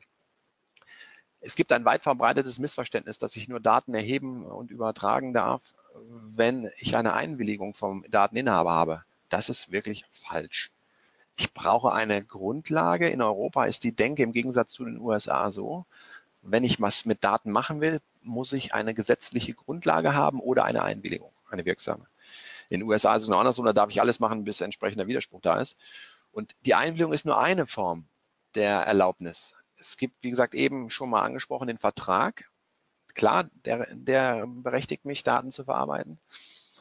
Und diese neue Regelung, 6, 6 Absatz 1f, dieses, diese Interessenabwägung, ja, ich darf tatsächlich Direktmarketing und ich darf Daten erheben über dieses Tool, ähm, solange nicht die Interessen des betroffenen Dateninhabers meinen werblichen Interessen des Unternehmens überwiegen. Und äh, ich habe in den Bullet Points ein paar Indizien äh, auf, aufgeschlüsselt, weil das natürlich ein ziemlich unklarer und neuer Punkt ist, den kennen wir in dieser Form so noch nicht. Ähm, und da wird schon geschaut, habe ich eine Transparenz, kläre ich vernünftig auf, über welche Daten in der Datenschutzerklärung ich tatsächlich sozusagen erhebe. Möglichst genau, möglichst detailliert. Also Art und Umfang der erhobenen Daten sollten so genau wie möglich angegeben werden. Für welchen Zweck verwende ich die? Wenn ich tatsächlich nur unternehmensintern oder vielleicht auch konzernintern die Daten äh, auswerte, um effektiver meine Werbung zukünftig zu gestalten, spricht das auch dafür, dass das nicht unbedingt äh, ein Nachteil ähm, für den Dateninhaber äh, sein äh, muss. Ganz im Gegenteil. Stammen die Daten aus öffentlich zugänglichen Quellen, ist sicherlich ein Punkt. Und der, einer der wichtigsten überhaupt ist, mit was rechnet denn der Dateninhaber? Ich mache es mal am Beispiel des kostenlosen Internetspiels. Wenn ich mir ein Spiel downloade oder eine App for free, dann muss ich wissen, deswegen steht da vernünftige Erwartung, dass das zwar kein Geld kostet, aber dass das in irgendeiner Form ja finanziert und gegenfinanziert ist und dass im, in, im Rahmen dieser Finanzierungsaspekte durchaus meine Daten eine relevante Rolle spielen. Und das weiß auch jeder vernünftige Mensch. Äh, sorry, ich muss mal gerade mein Telefon ausstellen. Ähm, Und äh, vor dem Hintergrund, ähm, wenn man diese Punkte zusammen addiert, kommt man häufig ähm, dazu. Wie gesagt, es ist eine ziemlich neue und eine unsichere Komponente, aber dass man keine Einwilligung und auch keinen Vertrag braucht, um Daten, insbesondere zu Werbezwecken im Online-Bereich, zu erheben. Das war das, ähm, was für mich nochmal äh, wichtig war. Die Punkte sind wir schon durchgegangen. Jetzt springe ich sozusagen mal nach hinten. Ähm, die Empfehlungen haben wir schon gemacht und äh, würde den Anbeginn des reinen sozusagen Cookie-Trackings mal verlassen wollen und äh, springe rüber auf ähm, die schon mal angedeuteten Probleme, nenne ich sie mal vorsichtig, ähm, die resultieren jetzt aus, der, aus dem Positionspapier, was ich euch eben vorgestellt habe, äh, der, der Datenschutzkonferenz vom Ende April die ja meiner, die meiner Meinung nach gesagt haben, webseitenübergreifendes Tracking äh, und Profiling ist problematisch, soll nur mit Einwilligung gehen. Ja, okay. Ähm, schauen wir uns an, was was diese Maßnahmen im Bereich der Zielgruppenwerbung ähm, hier für, insbesondere jetzt mal für, fürs Targeting äh, beginnend ähm, äh, auslösen. Ich habe da einen Link äh, zum alten Recht nochmal eingebaut. Da hat der Düsseldorfer Kreis sich mit dieser Art der Zielgruppenwerbung beschäftigt und hat ein paar Vorgaben gemacht, äh, die nach seiner Auffassung dann äh, zur Zulässigkeit datenschutzrechtlich führen. Ja, und da hat er ganz klar gesagt, also wenn ihr in diesem Bereich äh, des Online-Marketings die komplette IP erfasst, dann geht das tatsächlich nur mit Einwilligung. Schon zu altem Recht war das so. Äh, wenn ihr die verkürzt anonymisiert, äh, wie beispielsweise bei Analytics, äh, dann braucht ihr keine Einwilligung. Ähm, ihr müsst natürlich ähm, die verkürzten Daten so getrennt aufbewahren, dass es nicht einfach wieder die Person sozusagen herstellbar, identifizierbar ist, indem man ähm, die verkürzte IP sozusagen wieder individualisiert ähm, und äh, die Verkürzung wieder entfernt. Eine getrennte Aufbewahrung, das ist klar. Ähm, das war die Meinung ähm, der Verantwortlichen Datenschutzbehörden im Düsseldorfer Kreis noch zum alten Recht vor, äh, vor dem 25. Mai. Jetzt haben wir das Papier, was ich eben besprochen habe, und auch die E-Privacy-Verordnung im Entwurf. Äh, also wenn die E-Privacy-Verordnung kommt, ist ganz klar, wird das Targeting auch nur unter entsprechender Einwilligung funktionieren, egal ob mit oder ohne verkürzte IP meines Erachtens. Und äh, wenn das ganze Thema hier webseitenübergreifend passiert, äh, ist auch völlig klar, dass wir momentan Tendenz eher für einen Opt-in nach diesem Papier, wenn wir sicher sein wollen, das Ganze angehen müssen.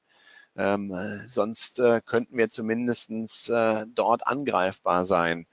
Ähm, bei dem eigentlichen Remarketing in Form des, des Retargetings, äh, bei dem äh, die, die Cookies so platziert werden, ne, dass sie insbesondere ähm, das webseitenübergreifende ähm, Verhalten auslesen und ähm, bei den entsprechenden Abbrechern im Bereich äh, Kaufvorgänge und andere Vorgänge im Netz äh, tatsächlich äh, alle Informationen bringen, die ich äh, brauche, um nochmal gezielt nachzugehen und zu werben. Äh, da haben wir natürlich lo äh, logischerweise ein webseitenübergreifendes Tracking in Form dieser Maßnahme. So, und da haben wir dieselbe Situation. Wenn ihr müsst momentan nicht. Es würde meines Erachtens äh, noch ein Opt-out reichen. Meine Empfehlung an dem Punkt, nicht nur wegen dem äh, Papier ähm, der, der Deutschen Datenschutzkonferenz, wäre hier bei dieser Form, die ist ja schon sehr stark einschneidend. Die wird auch von vielen nicht unbedingt positiv entgegengenommen. Viele sagen, ja, ist okay, es ist eine Zielgruppen, es führt zu einer Zielgruppen passenden Werbung, dann kriege ich nur noch die Werbung, die ich wirklich will. Also ist alles nice. Aber es gibt tatsächlich auch den einen oder anderen, ähm, äh, den das nervt, äh, äh, wenn er jetzt gerade schon wieder ähm, auf, auf, was weiß ich, auf der fünften Seite ist und dann wieder die passende Werbung ähm, von, von einer halben Stunde eingeblendet bekommt, äh, obwohl er doch äh, den Bestellvorgang abgebrochen hat.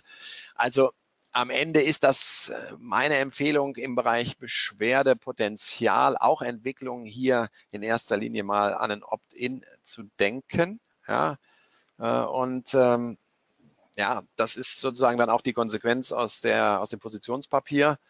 Äh, nur mit Einwilligung. Und dann haben wir am Ende das Problem, was ich ganz am Anfang angesprochen habe.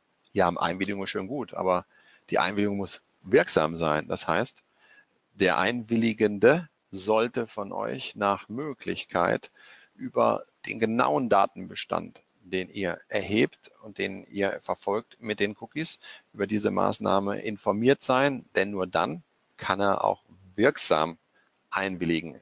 Also da ähm, habt ihr einfach etwas höhere Anforderungen an die textliche Gestaltung eurer Einwilligungserklärung in dem Bereich. Gut, selbes Spielwiese, ähm, Webanalyse, ähm, weil einfach als eigener Punkt hier äh, viele Fragen sind zu Analytics gekommen, deswegen habe ich es äh, vor die Klammer gezogen. Dann haben wir äh, den einen oder anderen an, äh, anderen Auftragsdatenverarbeitungssoftware zur Webanalyse noch hinten dran. Ähm, wichtig ist zu wissen, ganz einfach, wenn ihr selbst eine Software einsetzt, wie beispielsweise Analytics, äh, oder aber auch ähm, EdoBox oder wie auch immer sie, sie heißen, wir kommen noch drauf, mit denen ihr als Unternehmen Daten auslest, Verkehrsdaten, bei denen die IP-Adressen eine Rolle spielen, ähm, dann seid ihr das verantwortliche Unternehmen. Egal, ob ihr die Analytics-Software einsetzt oder nicht, die ist Mittel zum Zweck. Ihr seid datenschutzrechtlich der Verantwortliche. Ihr bedient euch einer Drittsoftware, aber der Zweck ist, ihr erhebt die Daten. Das ist ganz, ganz wichtig. Äh, äh, das kann ich, werde ich auch noch mehrfach äh, betonen. Wer erhebt die Daten und wer benutzt sie? Nehmt euch das klassische Feld ähm, und vergleicht das mit verschiedenen Maßnahmen im Bereich ähm, Remarketing, ähm, ob das jetzt äh, Facebook Pixel, ähm, äh, Custom Audience, whatever ist, bei dem der Social Media Anbieter, ich komme da auch speziell nochmal drauf, nur weil ihr eine, eine Seite betreibt oder ein Plugin benutzt, der ist derjenige, der die Daten zieht vom Internet-User. Das ist ein entscheidender Unterschied. Hier bei Analytics und anderen Tools seid ihr diejenige, die die Daten ziehen zu euren Zwecken.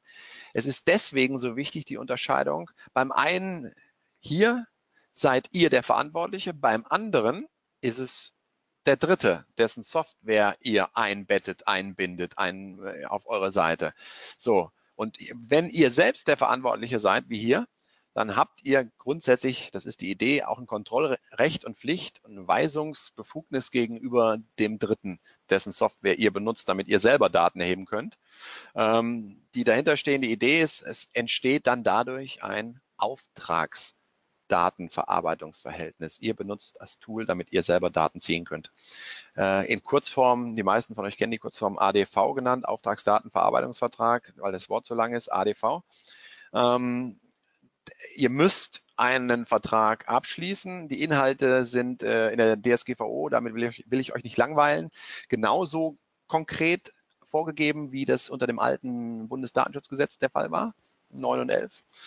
Ihr müsst äh, einen Vertrag mit den dortigen Inhalten abschließen. Da gibt es wunderschöne Muster überall. Ähm, und äh, die meisten äh, Web-Analyse-Tools haben darauf reagiert. Äh, hier mal an, an Beispiel Analytics. Der Vorteil ist, wir mussten in Deutschland in der Vergangenheit vor ähm, dem 25. Mai schriftliche Verträge. Da haben wir ausnahmsweise mal eine Erleichterung. Es reichen jetzt digitale digitale Verträge mit äh, dem Betreiber des Tools, äh, was ihr benutzt, um, um Daten zu generieren, hier Analytics.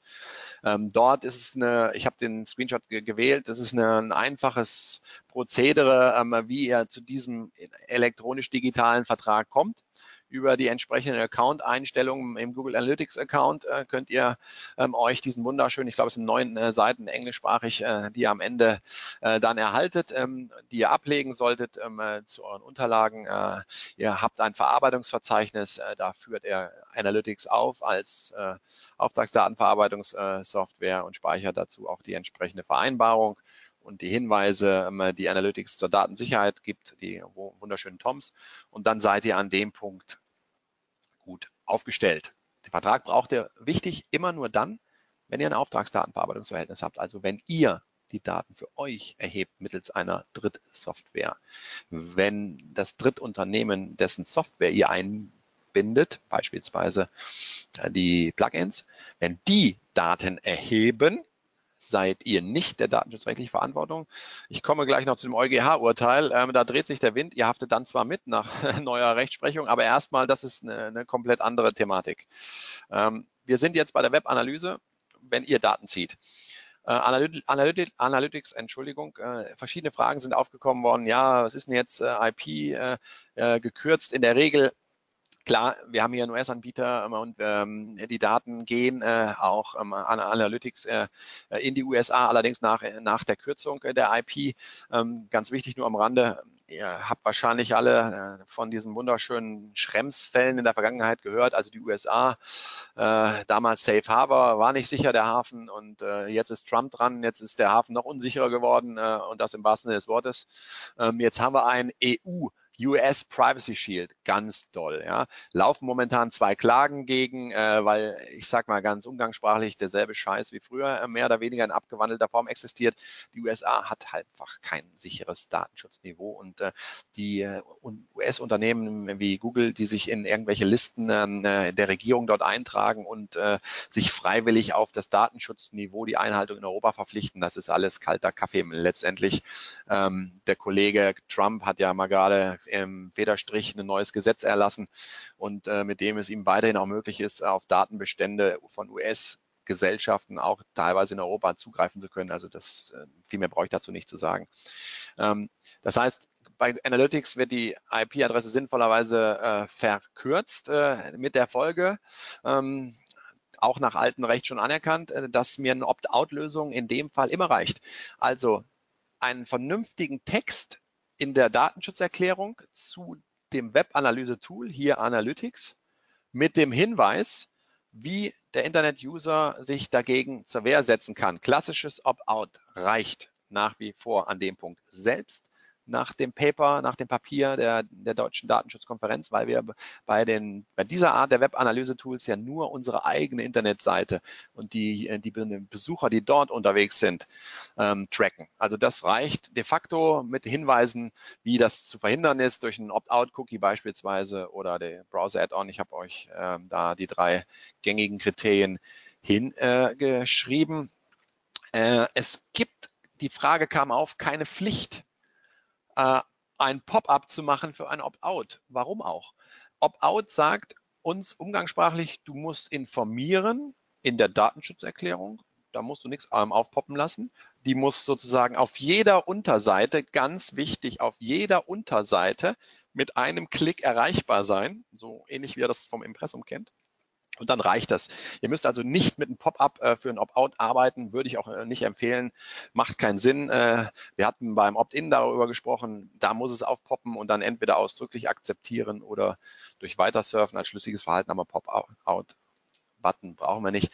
Ich habe jetzt hier, äh, bitte, mir seht es mir nach, ähm, äh, je nachdem, wo die Folie landet, äh, so diese, diese klassischen Texte kennt ihr alle aus, aus Generatoren äh, von meinen lieben Kollegen aus äh, Musterdatenschutzerklärungen ähm, äh, zur Verwendung von Analytics. Das ist der normale Text, äh, der ein bisschen gekürzt ist, den ihr dann bringen müsst. Äh, ich habe sozusagen nur mal so als Beispiel ihn reingebettet.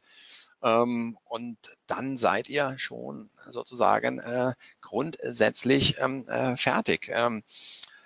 Die Frage ist äh, zu anderen äh, Auftragsdatenverarbeitern aufgekommen, insbesondere zu Edobox. Da habe ich auch gleich äh, speziell äh, für einen äh, User, der sich damit intensiv beschäftigt, äh, noch was mitgebracht. Ansonsten, das, was ihr auf dem Sheet seht, ist das, was ich vorher gesagt habe, was ich noch mehrfach wiederholen werde. Auftragsdatenverarbeitung habe ich immer dann, wenn ihr als Unternehmen mittels einer Software eines Drittanbieters oder ja, Drittcontent arbeitet und euch selbst Daten holt. User-Daten, Logfile-Daten, Online-Daten einfach.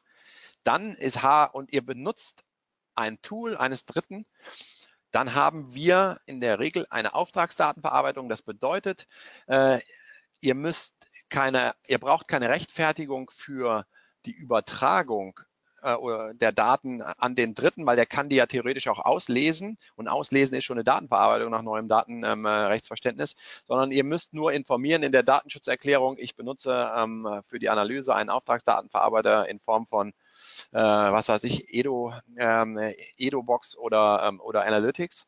Äh, erklärt nochmal vernünftig dort, was passiert, äh, schließt mit dem einen äh, digitalen Vertrag ab und lasst euch äh, zusichern, dass die entsprechende IT-Sicherheit vorhanden ist.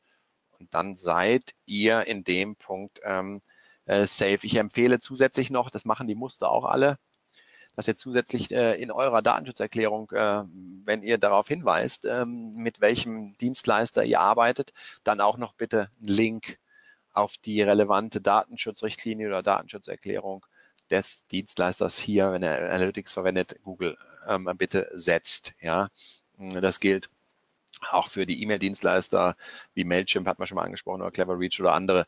Das ist völlig egal. Setzt bitte zusätzlich noch einen Link äh, auf die entsprechende ähm, Datenschutzerklärung, damit der Kunde, falls er das möchte, sich da noch etwas näher mit beschäftigen kann. Ähm, so, jetzt speziell äh, für unseren lieben äh, Teilnehmer, der hoffentlich noch da ist und äh, noch nicht äh, von dem Wust an Schwall von mir erschossen. Edox, äh, Edobox, Entschuldigung, ähm, ja, verschiedene Fragen dazu. Ja, meiner Meinung nach ist völlig klar, Edobox ist ein Auftragsdatenverarbeiter, ähnlich Analytics, weil sie selbst bei der Benutzung dieses Tools äh, Daten erheben mittels dieses Tools. Sie brauchen also einen Auftragsdatenverarbeitungsvertrag, ADV. Der Link, der oben steht, da finden Sie ihn. Ja, da ist das Prozedere geschildert, das habe ich jetzt nicht in die Folie gebaut, in sechs Schritten erklärt, alles sehr einfach erklärt, wie Sie an dieses wunderschöne Verträgelchen kommen. Ja, Sie brauchen ein Verarbeitungsverzeichnis, hatte ich ja schon mehrfach gesprochen, äh, besprochen.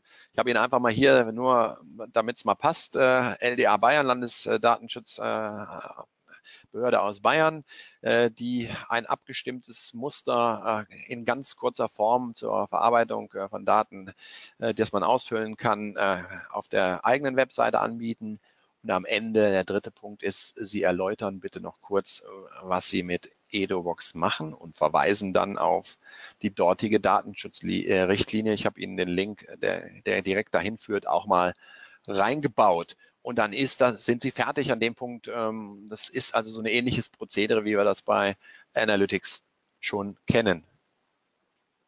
So, jetzt einmal kurz Luft holen. Jetzt wird es unangenehm.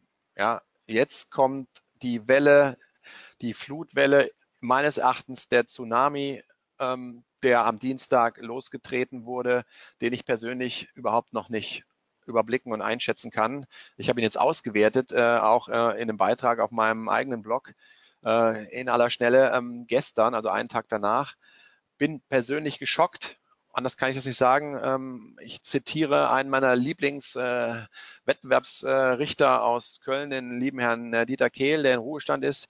Der würde Folgendes sagen. Das kann der EuGH so nicht gemeint haben. So, da die Fragen kamen, jetzt ganz kurz. Eigentlich ist die Entscheidung ganz einfach, nur die Folgen sind extrem kompliziert und katastrophal meines Erachtens. Was, ich sage euch drei Einleitungssätze. 2011 ging der ganze Scheiß los. Ja? Der ganze Kram, wie immer im Datenschutzrecht, wurde losgetreten in Schleswig-Holstein. Das ULD, die dortige Landesdatenschutzbehörde in Schleswig-Holstein, ist neben Hamburg einer der aggressivsten in Deutschland. Ich hoffe, Sie sitzen nicht in Schleswig-Holstein. Dort hatte man 2011 angefangen, äh, verschiedene Unternehmen ähm, mit Untersagungsverfügungen, also öffentlich-rechtlich anzugreifen, mit der Begründung, ihr betreibt eigene Facebook-Auftritte als Unternehmen, eigene Facebook-Seiten, eigene Fanpages. Wenn ihr das tut, seid ihr mitverantwortlich für Datenschutzverstöße von Facebook, weil Facebook in seinen Nutzungsbedingungen und seinen Datenschutzeinwilligungen total unübersichtlich, konfus, intransparent ist. Wir kennen das. Das ganze Ding ist dann äh, von äh, einem Unternehmen äh, aufgegriffen worden, hat dagegen geklagt, gegen diese Untersagungsverfügung und in erster Instanz Recht bekommen, aber mit einem Formalargument, äh, dass die deutschen Datenschutzbehörden nicht äh, zuständig seien für solche Regelungen ähm, äh, aus Europa. Ähm, dann ist das Ding zum Bundesverwaltungsgericht gekommen und äh, das Bundesverwaltungsgericht als höchstes deutsches Verwaltungsgericht hat die ganze Sache dem EuGH vorgelegt und hat gesagt, es geht doch hier bitteschön um europäisches Datenschutzrecht. Sag mal was dazu. Jetzt muss man wissen, Die Entscheidung stammt vom Dienstag und sie ist sieben Jahre ungefähr, hat das gedauert, ne? bis es vom 2011 bis losging, bis jetzt. Das heißt, ihr seht schon, Recht, das Recht ist jetzt nicht das aktuelle Recht, nicht die DSGVO, aber ähm, die Vorgängerregelung, ähm, äh, die entsprechende Richtlinie die äh, das zugrunde hat. Die Bewertungen sind eins zu eins auf der Basis der DSGVO anwendbar. Deswegen meines Erachtens gibt es da keinen Unterschied. Was hat jetzt der EuGH in zwei kurzen Leitsätzen gesagt am Dienstag? Ganz einfach. Erstens, jeder Unternehmer, der eine Facebook-Seite betreibt, Seite, Fanpage, haftet für Datenschutzverstöße von Facebook. Er hat also dem Landesamt für, für Datenschutz Schleswig-Holstein, ULD, Recht gegeben. Zweiter Leitsatz. Das Bundesverwaltungsgericht möge doch bitte prüfen, als national deutsches Gericht, ob Facebook tatsächlich in dem Zusammenhang Datenschutzrechtsverstöße begehe. Das sind die beiden Kernaussagen. Die sind sehr kurz. Im Ergebnis von der Begründung her fand ich es mega krass. Wir haben ja gerade, ich habe euch immer wieder gesagt, wer erhebt Daten? Hier ging es darum, dass der EuGH schon erkannt hat, dass dieses Unternehmen, was eine eigene ähm, Seite bei Facebook äh, betrieben hat, äh, selbst äh, nicht die Daten erhoben hat ähm, von den Facebook-Account-Usern, sondern dass es Facebook natürlich selbst war und dieses Unternehmen keinerlei Einfluss und Weisungsmöglichkeit gegenüber Facebook hatte, wie auch.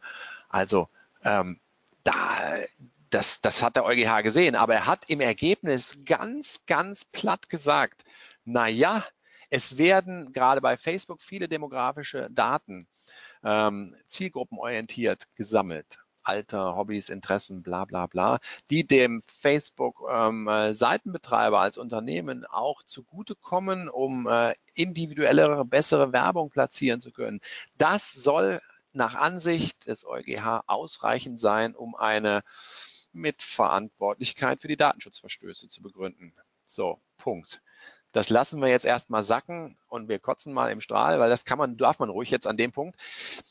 Ich wage jetzt eine Prognose, was das Bundesverwaltungsgericht in ein paar Monaten feststellen wird jeder, der sich mal äh, es angetan hat, die Nutzungsbedingungen bei der Erstregistrierung von Facebook sich in Ruhe anzuschauen die sind katastrophal. A lang, B die Nutzungsbedingungen gehen kreuz und rüben und quer immer mit den entsprechenden datenschutzrechtlichen Vorgaben.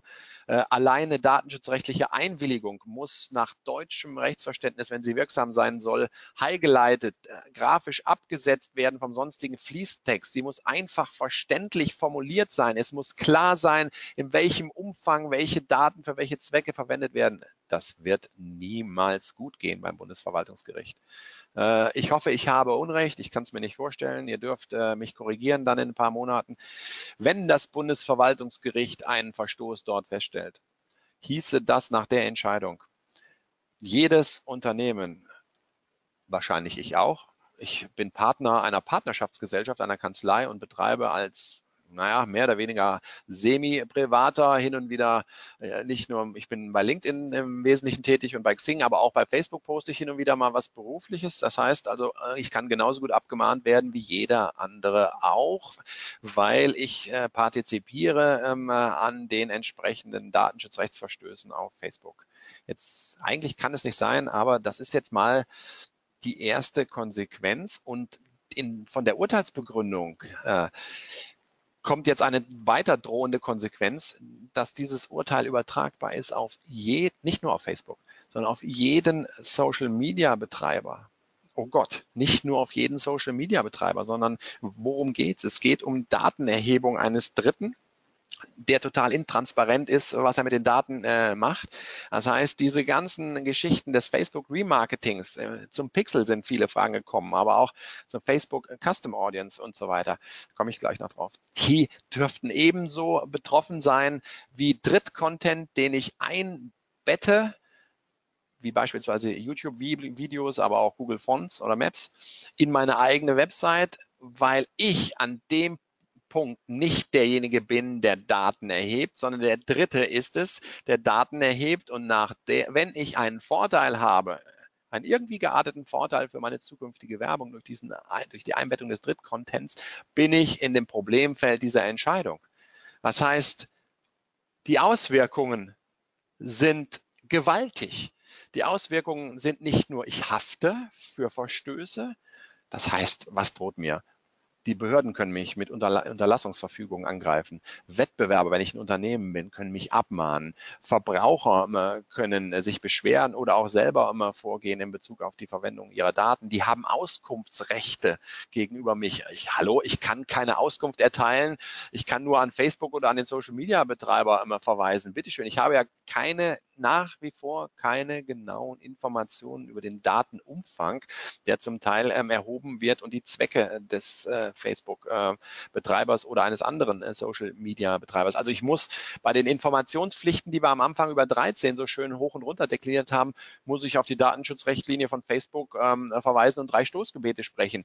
Wenn jemand eine Info haben will als, als Betroffener, kann ich, sie, kann ich an Facebook verweisen, hoffe, es ist kein Lehrer oder Jurist. Ähm, das heißt, es ist eine absolute Katastrophe. Anders kann ich es nicht sagen.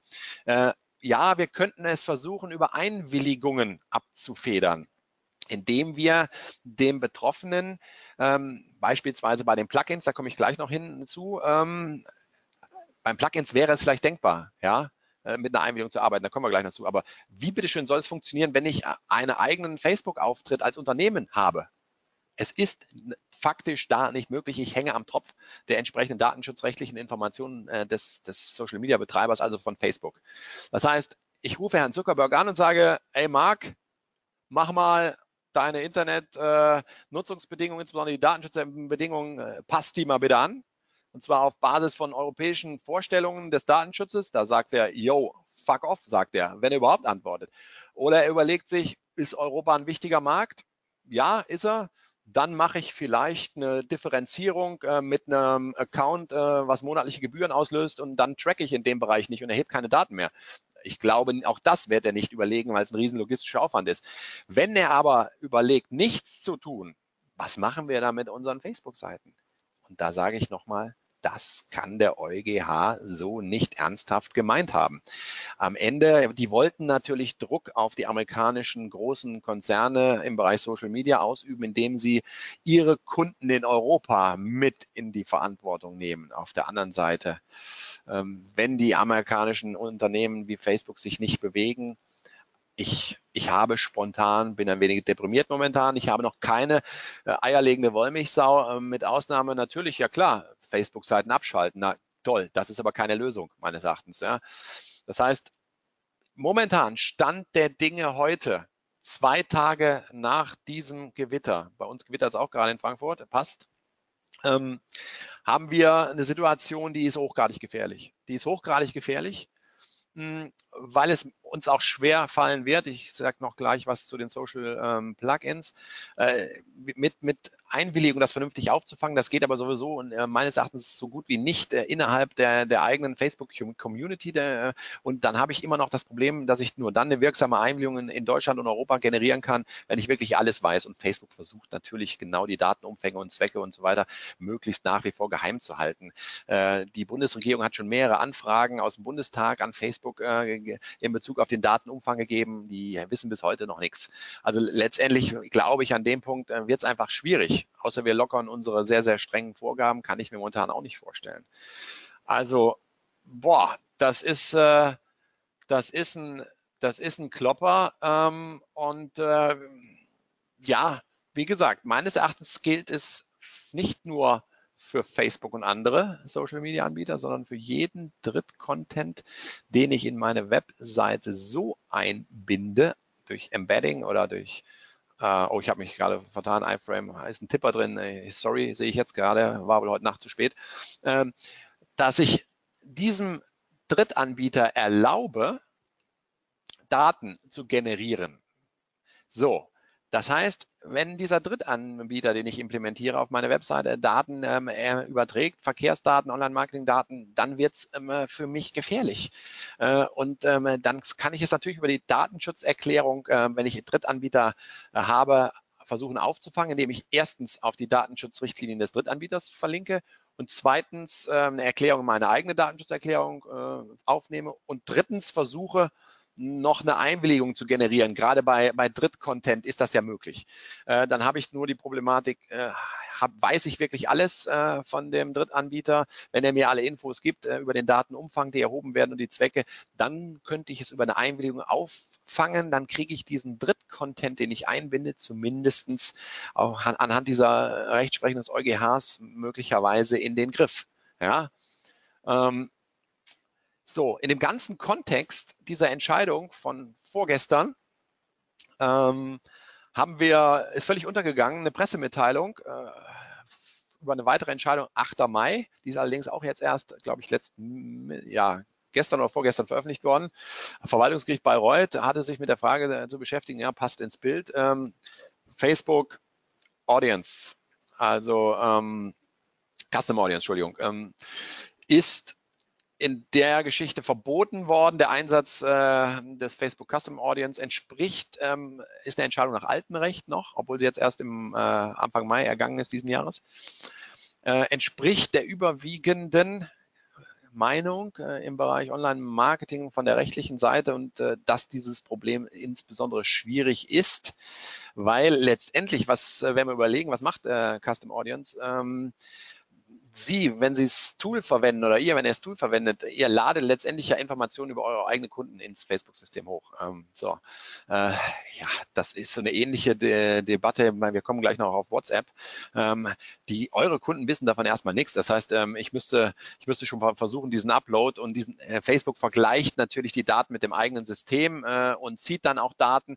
Also ich transferiere an Daten an Dritten, nämlich an Facebook, äh, zu einem bestimmten Zweck, äh, Werbe, Werbung, der gleicht ab. Das heißt, das ginge meines Erachtens, wenn es überhaupt geht, über über Einwilligung. Äh, und das äh, ist hier mehr oder weniger extrem äh, schwer in diesem Kontext. Die Kollegen hatten sich versucht zu verteidigen mit Custom Audience. Ähm, ja, der, derjenige, der das benutzt, das Tool bei Facebook, der benutzt ja Facebook als verlängerter Arm, um eine vernünftige, zielgerichtete Marketingkampagne durchzuführen. Also ihr, ihr hört schon raus, die Idee, man hatte versucht zu sagen, ja, Facebook ist ein Auftragsdatenverarbeiter. Also ich bin der Relevante und ich mache das, äh, weil ich das Tool einsetze. Dort hat man nur gesagt, nee, nee, also wir sehen das anders. Äh, Facebook ist nicht weisungsabhängig und du hast auch selber keine Entscheidungskompetenz und Zugriff auf die Daten, welche Daten Facebook zieht, abgleicht und so weiter. Und deswegen funktioniert das ganze äh, Thema nicht. Und äh, wie gesagt, die Entscheidung ist auch recht frisch, erstinstanzlich, kann auch noch angegriffen werden, aber passt ein bisschen ins Gesamtbild momentan. Äh, Verbot als datenschutzrechtswidrig ähm, dieses Tools. Ähm, gehen wir direkt rein, weil ich meine, ähm, das Custom Audience ist ja ein Teil äh, sozusagen ja, ähm, der, der Pixel-Thematik, ähm, also überhaupt des, des, des Conversion-Trackings äh, im, im Online-Bereich. Um, bei der Facebook-Pixel-Thematik, die Fragen sind häufig äh, aufgekommen, ähm, wie man es einbindet, wie man es benutzt, ähm, ist es meines Erachtens noch nicht ganz so schlimm, weil wir jetzt, jetzt äh, die Verbotsentscheidung war speziell äh, Custom Audience bezogen. Ja, ähm, wenn wir uns aber überlegen, was äh, ist eine besondere Situation, weil man die eigenen Kundendaten ohne, in der Regel ohne deren Kenntnis hochlädt, ähm, Facebook die abgleicht. Äh, wenn man aber beim guckt, was, was hinter der Pixel-Situation steht, was passiert konkret, äh, dass dort äh, ein Cookie platziert wird, ähm, auf dem, auf dem Rechner äh, der entsprechenden User und ähm, äh, dort ähm, ein webseitenübergreifendes ähm, Tracking ähm, stattfindet und das Ganze mit Facebook-Nutzerprofildaten abgeglichen wird, dann haben wir natürlich eine, eine Form ähm, die ich anfänglich schon mal besprochen habe, unter dem Webseiten über, über, überschreitenden ähm, Tracking, insbesondere unter dem Retargeting-Thema, so dass wir eben meines Erachtens das Ganze nur retten können über eine Einwilligung mit einem Pop-up. Also äh, wir brauchen ein Opt-in und äh, wir haben da das Risiko ähm, äh, der Unwirksamkeit der Einwilligung, indem wir nicht in der Lage ähm, sind, ähm, den genauen Datenumfang äh, und die genaue Zwecke zu definieren, ähm, äh, was passiert beim Facebook Pixel denn wirklich. Es gibt inzwischen viele Mustertexte auch in den Generatoren und in den Mustern, aber da bleibt meines Erachtens die, das Risiko, dass wir nicht alles wissen, was wirklich wir wissen müssen, um eine wirksame Einwilligung vorzuformulieren, das bleibt auf jeden Fall immens. Und am Ende des Tages ähm, sind wir hier in einer ähnlichen Situation. Wir haben die EuGH-Rechtsprechung von vorgestern. Äh, wir haben die Klärung bei dem Custom Audience durchs Verwaltungsgericht. Ich denke, es ist völlig klar, dass Facebook nicht ein Auftragsdatenverarbeiter von uns ist, von unseren Unternehmen, dass die nicht weisungsgemäß irgendwas für uns tun. Das ist meines Erachtens klar. Das heißt, wir haben eingebundenen Drittcontent. Und deswegen haben wir eins zu eins die Situation, wie bei den Facebook-Fanseiten, wie bei den Facebook-Seiten nach der EuGH-Rechtsprechung. Wenn Probleme existieren, ähm, bei Facebook im Rahmen der Datenschutzerklärung, äh, dann, ha dann haften wir bei der Benutzung des Facebook Pixels mit, egal ob mit Einwilligung oder ohne Einwilligung. Also das ist einfach äh, der Stand, da tut es mir schrecklich leid. An dem Punkt haben wir viel Grau, da haben wir kein Schwarz und kein Weiß, aber die Tendenz ist, geht eher Richtung Schwarz leider an dem Punkt. Das muss ich auch ganz klar sagen. Ich habe trotzdem nochmal so könnte sowas aussehen. Äh, wenn wir sagen, Facebook Pixel äh, wollen wir einbinden, ähm, momentan noch, weil eins ist klar, äh, das Bundesverwaltungsgericht wird noch ein paar Monate brauchen, bis es feststellt, äh, ob Facebook äh, sich datenschutzkonform verhält oder nicht. Bis dahin hoffe ich und glaube auch, dass nicht viele Abmahnanwälte äh, losschlagen werden, weil das Risiko noch zu hoch ist. Also ich habe euch mal eine, eine Einwilligung fürs Facebook Pixel ähm, mitgebracht so könnte sowas aussehen. Das müsste dann, müssen aufpassen, äh, es muss in den Pop-up integriert werden. Nicht, dass der Pop-up zu viel Text hat, dann haben, wir, dann haben wir auch wieder ein Problem. Aber ich denke, viel kürzer wird man es auch nicht machen können. Mit gleichzeitig einem Link auf die eigene Datenschutzerklärung, wo wir etwas ausführlicher sein können, äh, die Texte zum Facebook Pixel nochmal zusätzlich erwähnen. Ja und am Ende dann äh, eine wirkliche Einwilligung äh, in die Verwendung des Pixels äh, fordern äh, über eine Checkbox. Das müsste meines Erachtens äh, der Weg dann sein. Äh, kalkuliertes Risiko, eine andere Möglichkeit sehe ich an dem Punkt nicht. Ja, WhatsApp, großartig. Super Tool. Äh, leider immer mehr Mandanten von mir äh, schreiben mich auch an. Äh, WhatsApp ist, eine, ist ein Riesenproblem, ganz einfach. Ähm, WhatsApp äh, ist ja voll in die Schlagzeilen gekommen äh, im Zusammenhang auch mit, äh, mit dem Zugriff äh, von Facebook ähm, äh, auf ähm, äh, dieses wunderbare Tool. Ähm, es gibt meinem Kenntnisstand nach, ich habe heute Nacht auch nochmal die aktuelle Situation gecheckt, da hat sich ja gestern einiges getan ähm, in Bezug auf verschiedene namhafte Unternehmen, äh, die ihre Mitarbeiter schützen, in Anführungsstrichen wollten und das jetzt unternehmensintern verbannt haben, dieses Tool. Ja. Äh, es gibt wohl nach meinem Stand der Dinge, vielleicht wisst ihr mehr, keine Möglichkeit bei den Einstellungen, ich benutze es ja auch privat, ähm, eine Möglichkeit zu schaffen, bei dem äh, WhatsApp selber nicht auf äh, die Adressdaten im Telefonbuch ähm, zugreifen kann und die Nummern tatsächlich zieht und abgleicht. Ähm, so, Jetzt wurde die Frage gestellt, na ja, wenn dem so ist und ich habe jetzt ähm, Smartphones, äh, Firmen-Smartphones, dann kann ich doch von allen Mitarbeitern oder von allen Kunden, wenn ich mit den Kunden kommunizieren möchte über WhatsApp, kann ich mir doch eine Einwilligung geben lassen und sage, lieber Kunde, du weißt, äh, WhatsApp ist keine sichere Geschichte, weil die greifen auf die Adressdaten ähm, äh, zu und ähm, äh, wer weiß, was sie sonst noch alle machen, äh, wenn wir uns irgendwelche Nachrichten übers Tool schicken. Ja, meines Erachtens ist diese Idee, die ist lobend, aber sie geht an der Kernproblematik des Datenschutzes vorbei. Denn was passiert letztendlich? WhatsApp greift nicht nur auf die Kunden, ähm, möglicherweise auf die Kundendaten der Smartphones eurer Kunden zu, sondern auf alle Adressdaten in dem jeweiligen Firmen Smart, äh, Smart äh, äh, im Smartphone, Entschuldigung, meine Güte. Ähm, und mein Stand, das ist arbeitsrechtlich interessant, ähm, ich habe ja noch das Vergnügen, Datenschutzbeauftragter ähm, zu sein, wenn ich äh, dem wenn ich ein Firmensmartphone stelle und dem Mitarbeiter nicht erlaube, das zu privaten Zwecken zu nutzen, dann wäre das eine Idee, die eventuell andenkbar ist mit der Einwilligung von allen Mitarbeitern und allen Kunden. Äh, ich finde es trotzdem nicht so gut, äh, weil das Risiko meines Erachtens immer noch da ist. Wenn aber die Arbeitsverträge oder das faktische Prozedere bei euch im Unternehmen so ist, eure Mitarbeiter haben ein Smartphone, die nutzen es auch fürs Unternehmen, aber auch privat, dann haben wir einen Rohrkrepierer, weil dann greift WhatsApp natürlich auf alle Adressdaten des jeweiligen, des jeweiligen Telefons, des jeweiligen Smartphones zurück. Das heißt, wenn ich mit Einwilligung arbeiten wollte, müsste ich jedem dort gespeicherten, auch privaten Freund ähm, oder jedem gespeicherten Inhaber, ähm, müsste ich eine vorhergehende Information ähm, geben und müsste eine Einwilligung dort generieren. Ähm, nur dann hätte ich ähm, die eigentliche Kernproblematik äh, mehr oder weniger gelöst. Also lange Rede, kurzer Sinn. Äh, es gibt momentan einen guten Grund, äh, warum vermehrt Unternehmen äh, es verbieten, den Einsatz auf Firmentelefonen von, von WhatsApp. Wenn ihr es wirklich begrenzen wollt und könnt auf rein firmenmäßig genutzte, unternehmerisch genutzte, nicht zu Privatzwecken genutzte Smartphones und eine, eine Kundenliste habt, die dort äh, von den jeweiligen Mitarbeitern eingepflegt werden, äh, die den Kunden entspricht, die ihr erreichen könnt und die eine Einwilligung gegeben äh, für die Nutzung des Tools, ähm, äh, für den Kundenkontakt mit euch, ist das ein Punkt, der noch nicht ganz aus der Welt ist und überlegenswert erscheint meines Erachtens, aber ein Risiko habt ihr meines Erachtens auch in dem äh, Fall. Also meine, mein Gefühl an dem Punkt, wir haben noch keine Entscheidung insofern, ähm, ist aber Achtung, das ist gefährlich und ich würde momentan eher die Hände davon lassen. Ja. So, und das ist, was ich schon verschiedentlich angesprochen habe.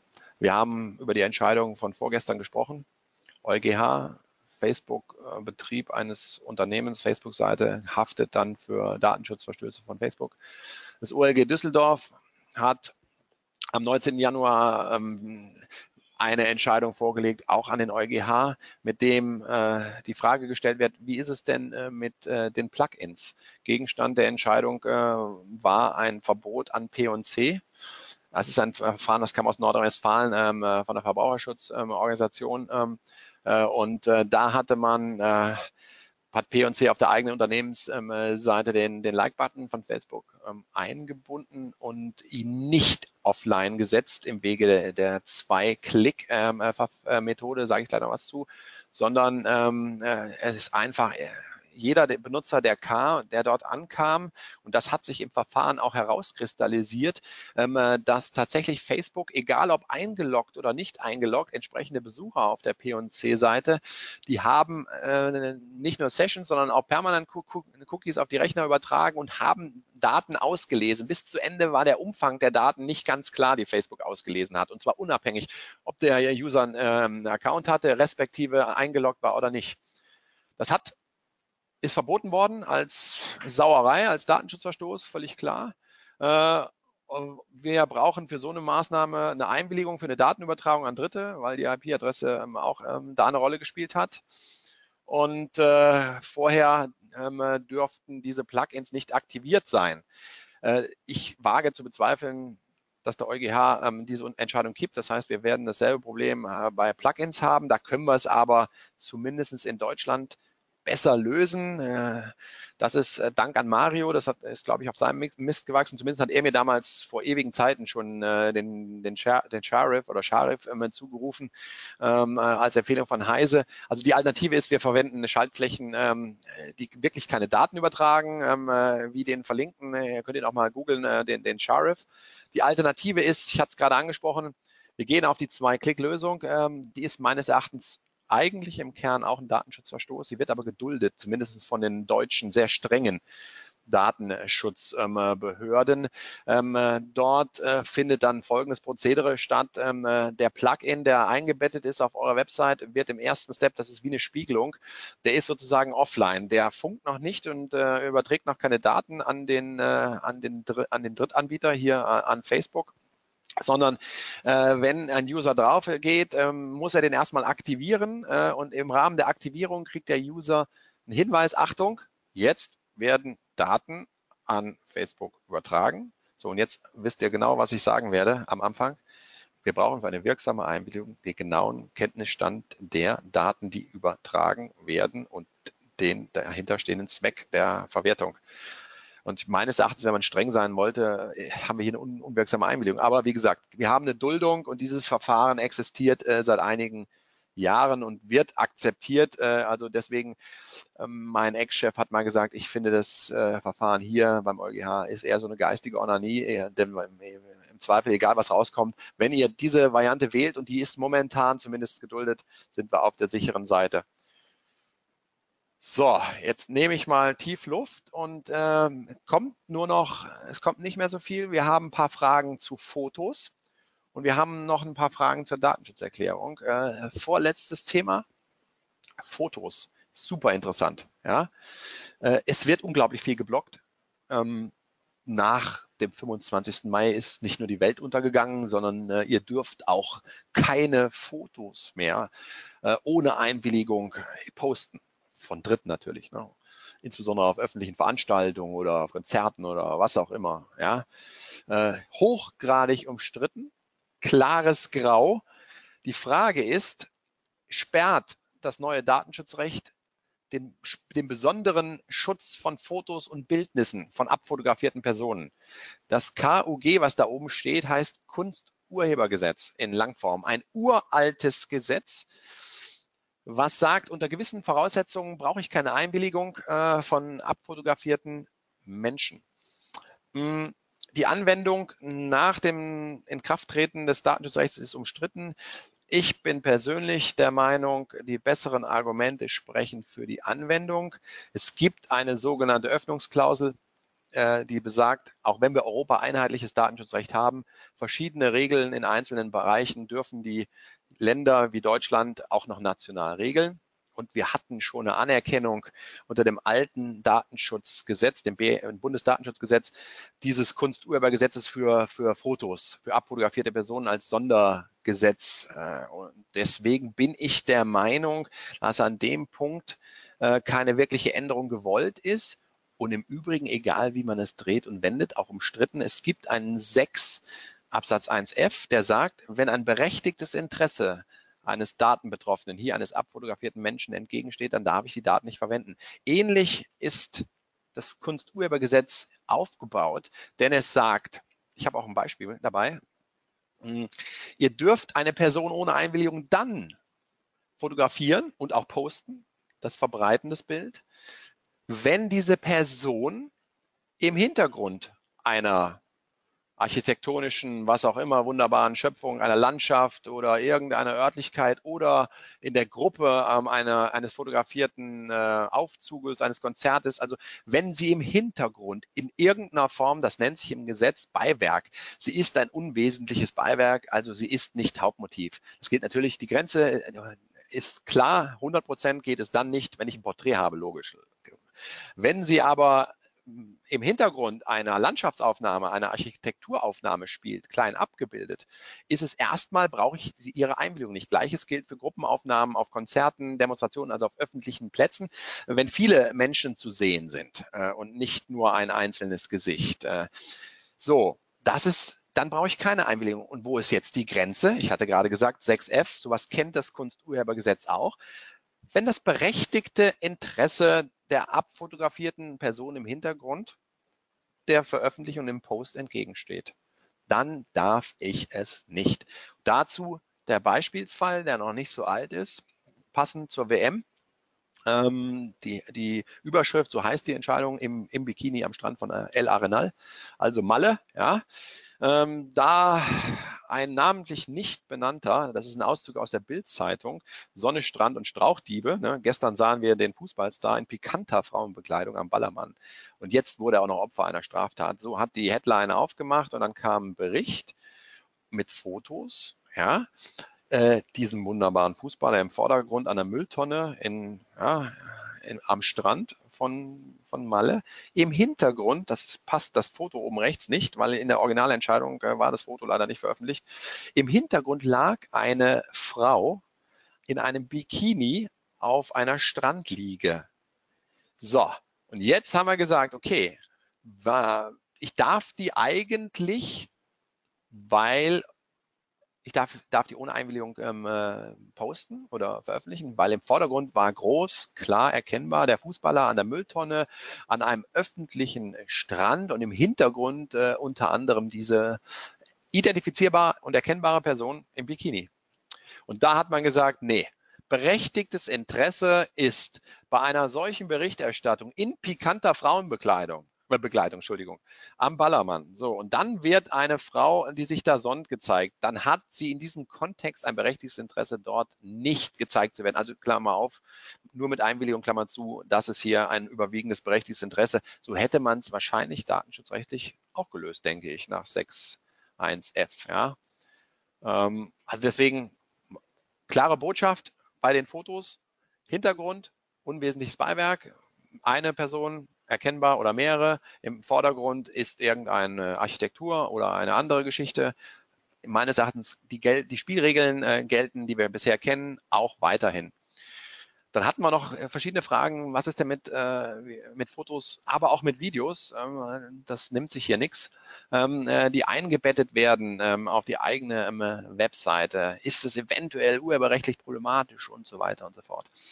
Wir haben eine Entscheidung äh, von vor zweieinhalb Jahren die gesagt hat, ähm, eingebetteter Drittcontent, wie insbesondere YouTube-Videos auf der eigenen Webseite, sind grundsätzlich dann urheberrechtlich völlig unproblematisch. Und jetzt kommt allerdings die Fußangel, wenn diese Fotos rechtmäßig ins Netz gestellt wurden.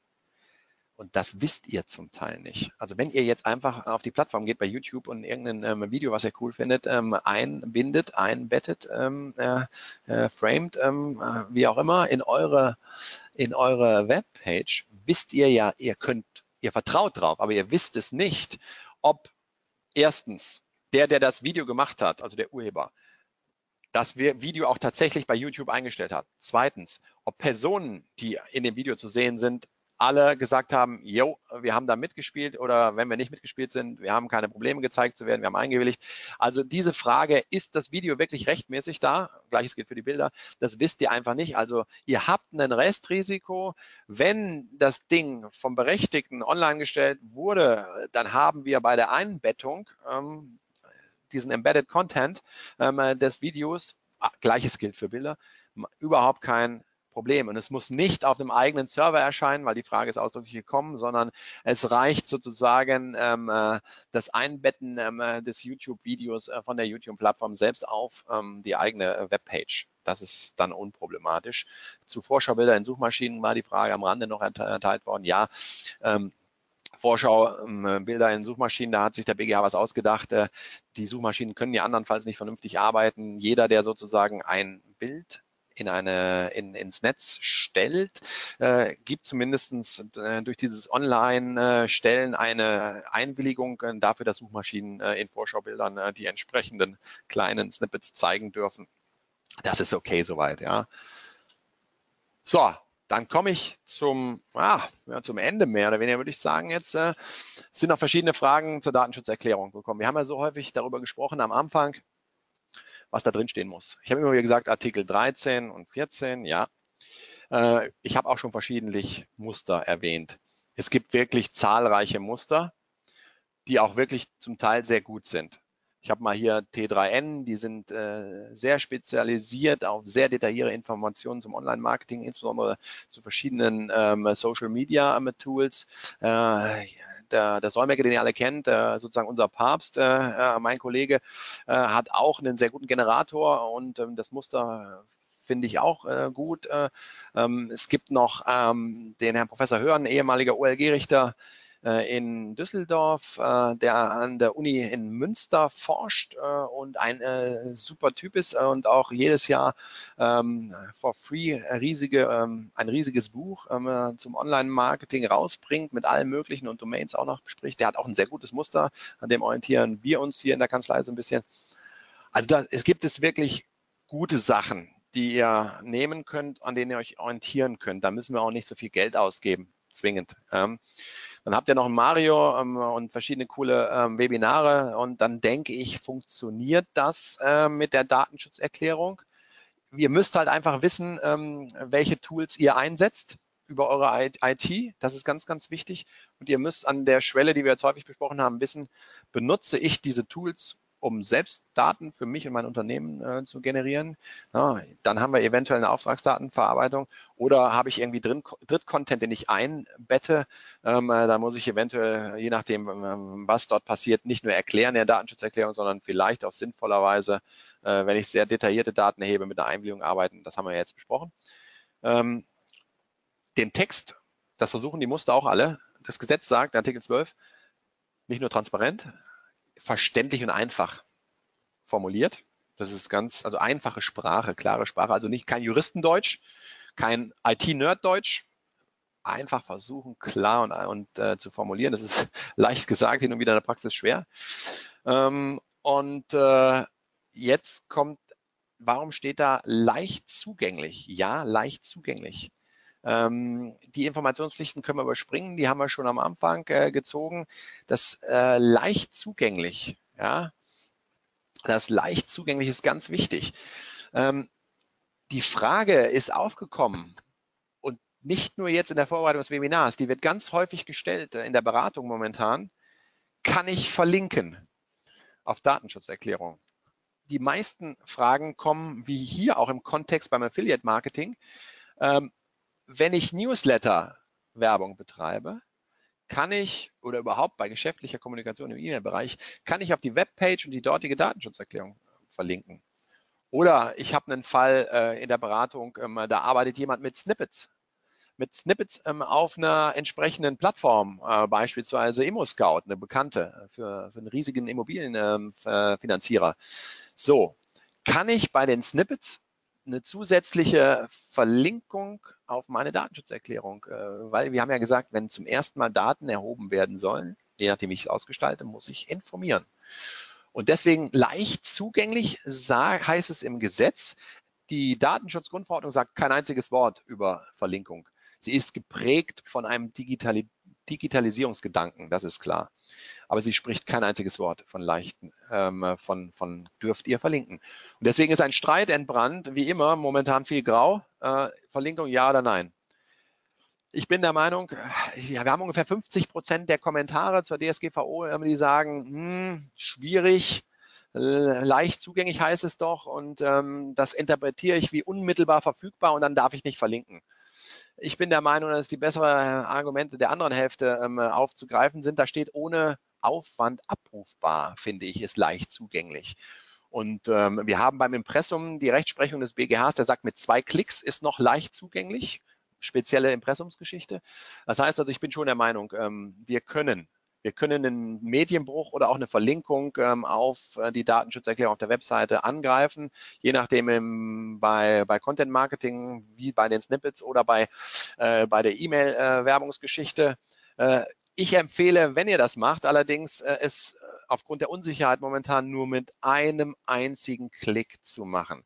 Also sprich, ein Hinweis, Datenschutzerklärung, äh, und dann sollte ich auf diese Datenschutzerklärung äh, einen Klick tätigen und deep gelinkt werden direkt zu der Datenschutzerklärung. Am besten nicht auf die Landingpage und dann nochmal einen zweiten Klick. Impressumsmäßig ist es anerkannt. Ich bin aber, das ist speziell deutsche Rechtsprechung des BGHs.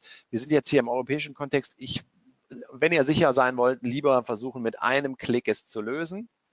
Und die konkrete Frage im Bereich Affiliate Marketing, die, die dazu kam, ähm, ich würde definitiv nicht empfehlen, äh, äh, dass äh, die Publisher, ähm, die auf die Datenschutzerklärung verlinken, übers Impressum zu führen. Bitte das ist das Thema, was ich jetzt gerade etwas länger ausgeholt habe, leicht zugänglich. Äh, umso sicherer ihr seid, äh, Einklicklösung mit einem verlinkten, mit einem einzigen Link auf die Datenschutzerklärung und nicht übers Impressum. Äh, Impressum ist sowieso der falsche Ort, by the way. Also Datenschutz erwartet der Betroffene unter dem Link Datenschutz und nicht im Impressum. Ich sehe unglaublich viele ähm, Datenschutzerklärungen eingebunden in, in Impressum.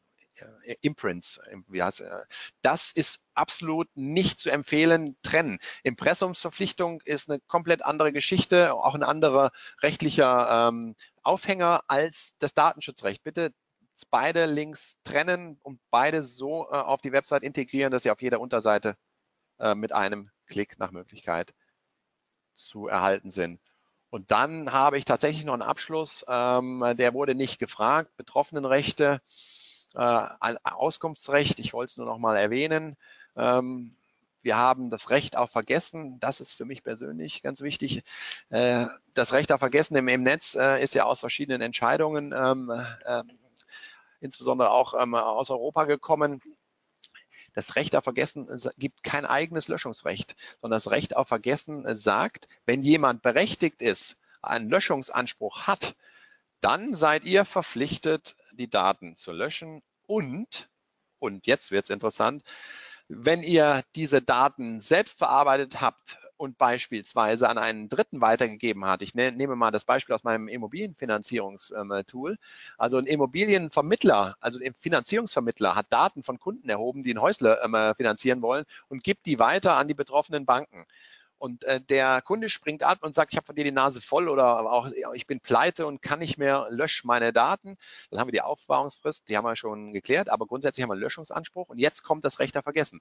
Der Immobilienvermittler muss jetzt die Banken, weil er ja die Kundendaten weitergegeben hat, informieren, das ist das Recht auf Vergessen, dass er zur Löschung außerhalb der Aufbewahrungsfristen dieses Kunden und seiner Daten verpflichtet ist. Und dann das ist die ganze Idee hinter dem Recht auf Vergessenwerden.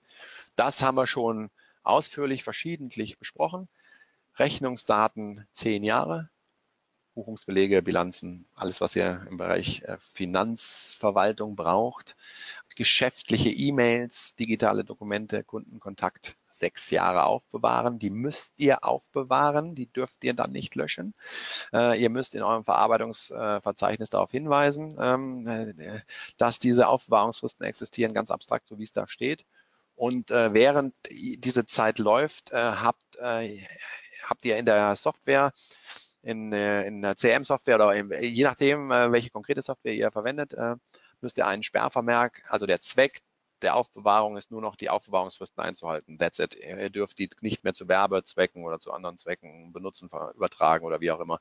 Das ist das ganze Thema. Ähm, die Markierung ähm, hat so ein bisschen äh, das eigentliche, den eigentlichen Wert verloren und dann bin ich, glaube ich, bei meiner letzten Folie das Recht auf Datenübertragbarkeit ist so mal die Facebook-Klausel gewesen, die reingekommen ist ins Datenschutzrecht. Ähm, ähm, da diese Regelung gibt dem Dateninhaber einen Anspruch, wenn er wechseln möchte und seine ganzen Profildaten an einen Wettbewerber übertragen wissen möchte, ähm, dass er dann einen Anspruch hat gegen seinen alten Vertragspartner, dass der bitteschön seine kompletten Daten nicht ihm herausgibt, sondern direkt an den Mitbewerber in einem ja, in einem maschinenlesbaren äh, Format überträgt. Äh, und äh, ja, ich glaube, in der Praxis wird diese äh, Regelung keine Riesenrolle äh, spielen. Ähm, und äh, ja, es ist eine politische Komponente damals gewesen. Und ja, dann bin ich auch schon, was heißt schon, ich hoffe, ihr lebt alle noch,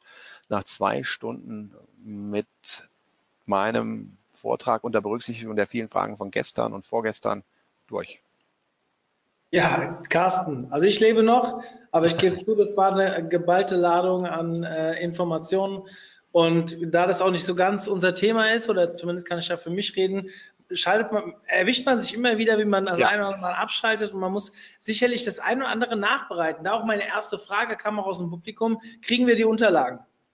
Also ja. die Präsentation. Deswegen habe ich sie, deswegen habe ich sie so umfangreich äh, auch gestaltet, äh, nicht nur die reinen Fragen beantwortet, sondern wir haben ja so ein bisschen noch über den Tellerrand äh, der Fragen ja. hinaus geschaut, obwohl es Frage-Antwort-Spiel hieß. Ja, klares Ja, wenn ihr wollt, Gut. gerne. Schick sie uns bitte gleich nach dem ähm, ja. Webinar rüber, weil ich habe es vorhin schon gesagt, ähm, ich bin ja ab morgen mal für acht Tage off und würde das gerne noch hier intern weitergeben, damit die Leute das morgen mit der Aufzeichnung sich auch direkt runterziehen gerne. können. Damit ja. auch schon die zweite Frage beantwortet. Ja, wir haben aufgezeichnet und ähm, bis morgen früh 11 Uhr hat mir hier ein Mitarbeiter versprochen, ist das auf jeden Fall online. Heute schaffen wir es nicht mehr, aber ich denke, das werdet ihr alle aushalten. Es sind eine Menge Fragen reingekommen. Vorab möchte ich aber noch einen kurzen Hinweis geben auf, ähm, wir haben ja was versprochen, quasi ein Gutscheincode für ein DSGVO-Checkup einer eurer Webseite. Also das wird nicht kostenfrei sein, ähm, aber ihr seht auf der Webseite und ich werde jetzt gleich mal, jetzt gerade habe ich nochmal den Link zum Webinar in den Chat gepostet. Dort seht ihr, was Carsten uns hier quasi anbietet für den Betrag haben wir den eigentlich miteinander vereinbart? Was wollten wir sagen?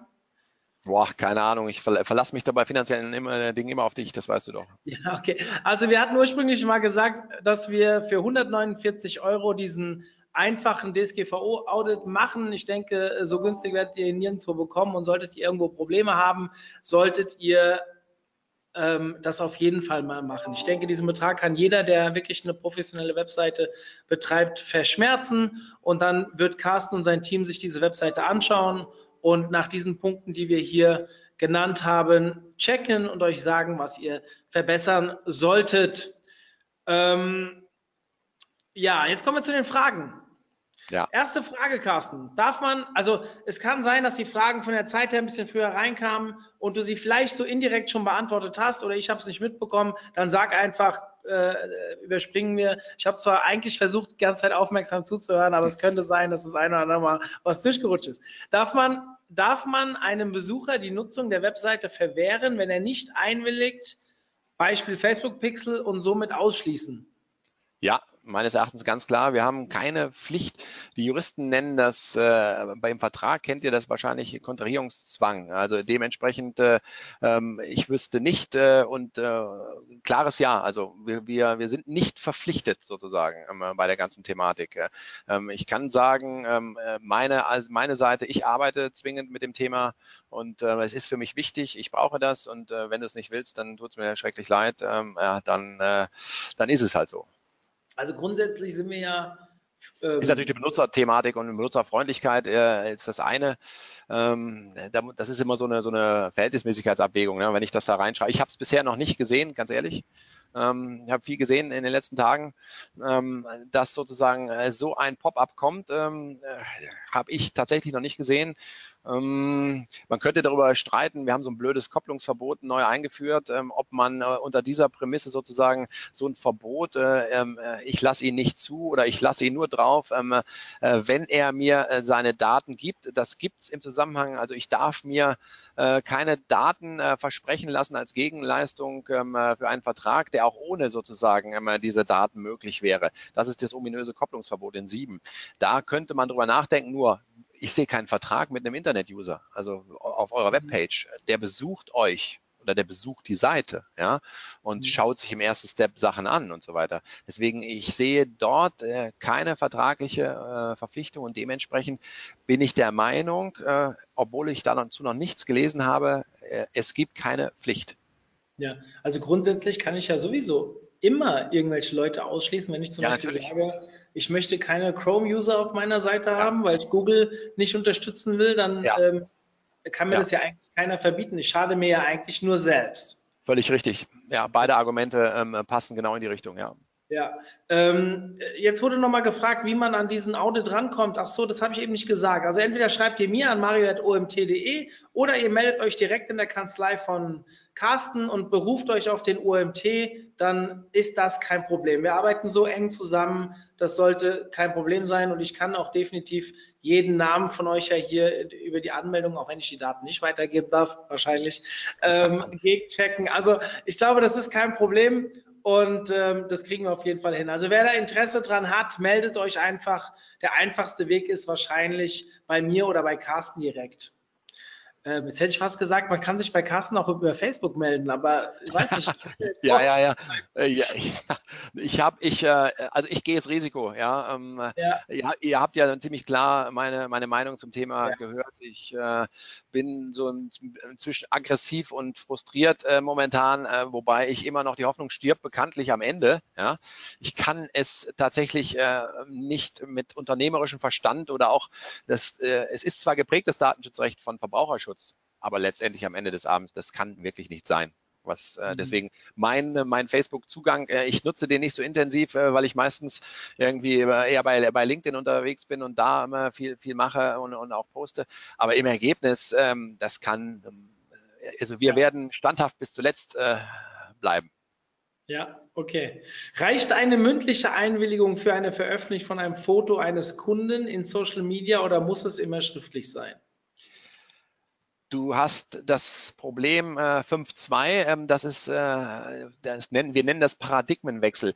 Was du nicht dokumentieren kannst, existiert nicht und ist gleichzeitig ein Verstoß gegen die Grundprinzipien des Datenschutzrechts.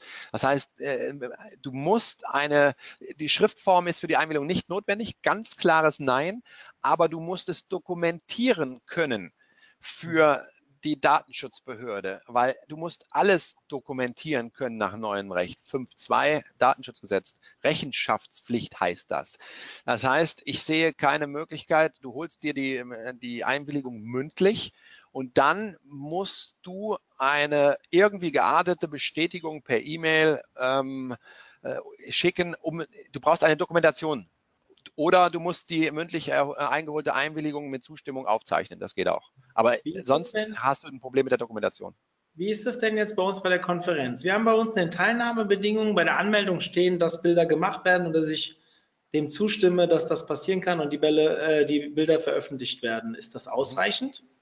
Das ist genau das Thema, ähm, wo wir eben zuletzt über die Fotos gesprochen haben. Äh, äh, wenn ich auf die Konferenz gehe ähm, und in der Einladung und empfehlenswerterweise bei ähm, äh, dem Einlass ins Hotel oder in die Konferenzsäle nochmal ein Aufsteller steht mit dem Hinweis, dass Fotos gemacht werden, aber schon in der Einladung kannst du es ja auch, äh, da kannst du es ja auch in, in die Bestätigung reinpacken, ne? dass mhm. wir zu Zwecken der Werbung ähm, äh, für den Online-Marketing-Tag von der Konferenz oder was auch immer Fotos machen und die äh, online posten. Ja?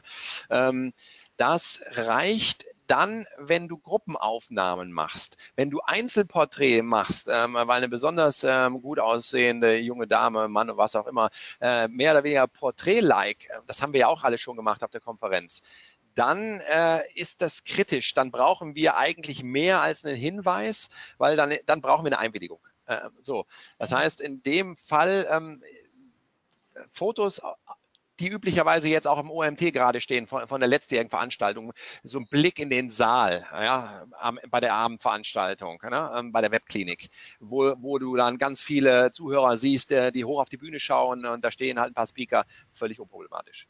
Ja. Aber einzelne Interviews beziehungsweise Porträtaufnahmen von Besuchern auch ähm, direkt ins Gesicht, highgeleitet und so weiter, isoliert, ähm, das ist schwierig. Das geht wohl nur über eine Einwilligung und dann müsstest du ein, dann nicht nur einen Hinweis schreiben, sondern dann brauche ich in die AGBs eine Einwilligung zur Verwendung von, von Fotos.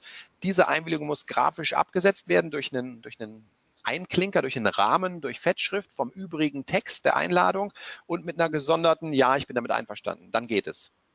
Okay, alles klar. Ja, sorry, das ist, äh, das ist, das ist Juristengelaber, aber es ist eine Differenzierung äh, zwischen ähm, Großaufnahmen von Einzelpersonen. Äh, für den Rest reicht es, so wie du es machst.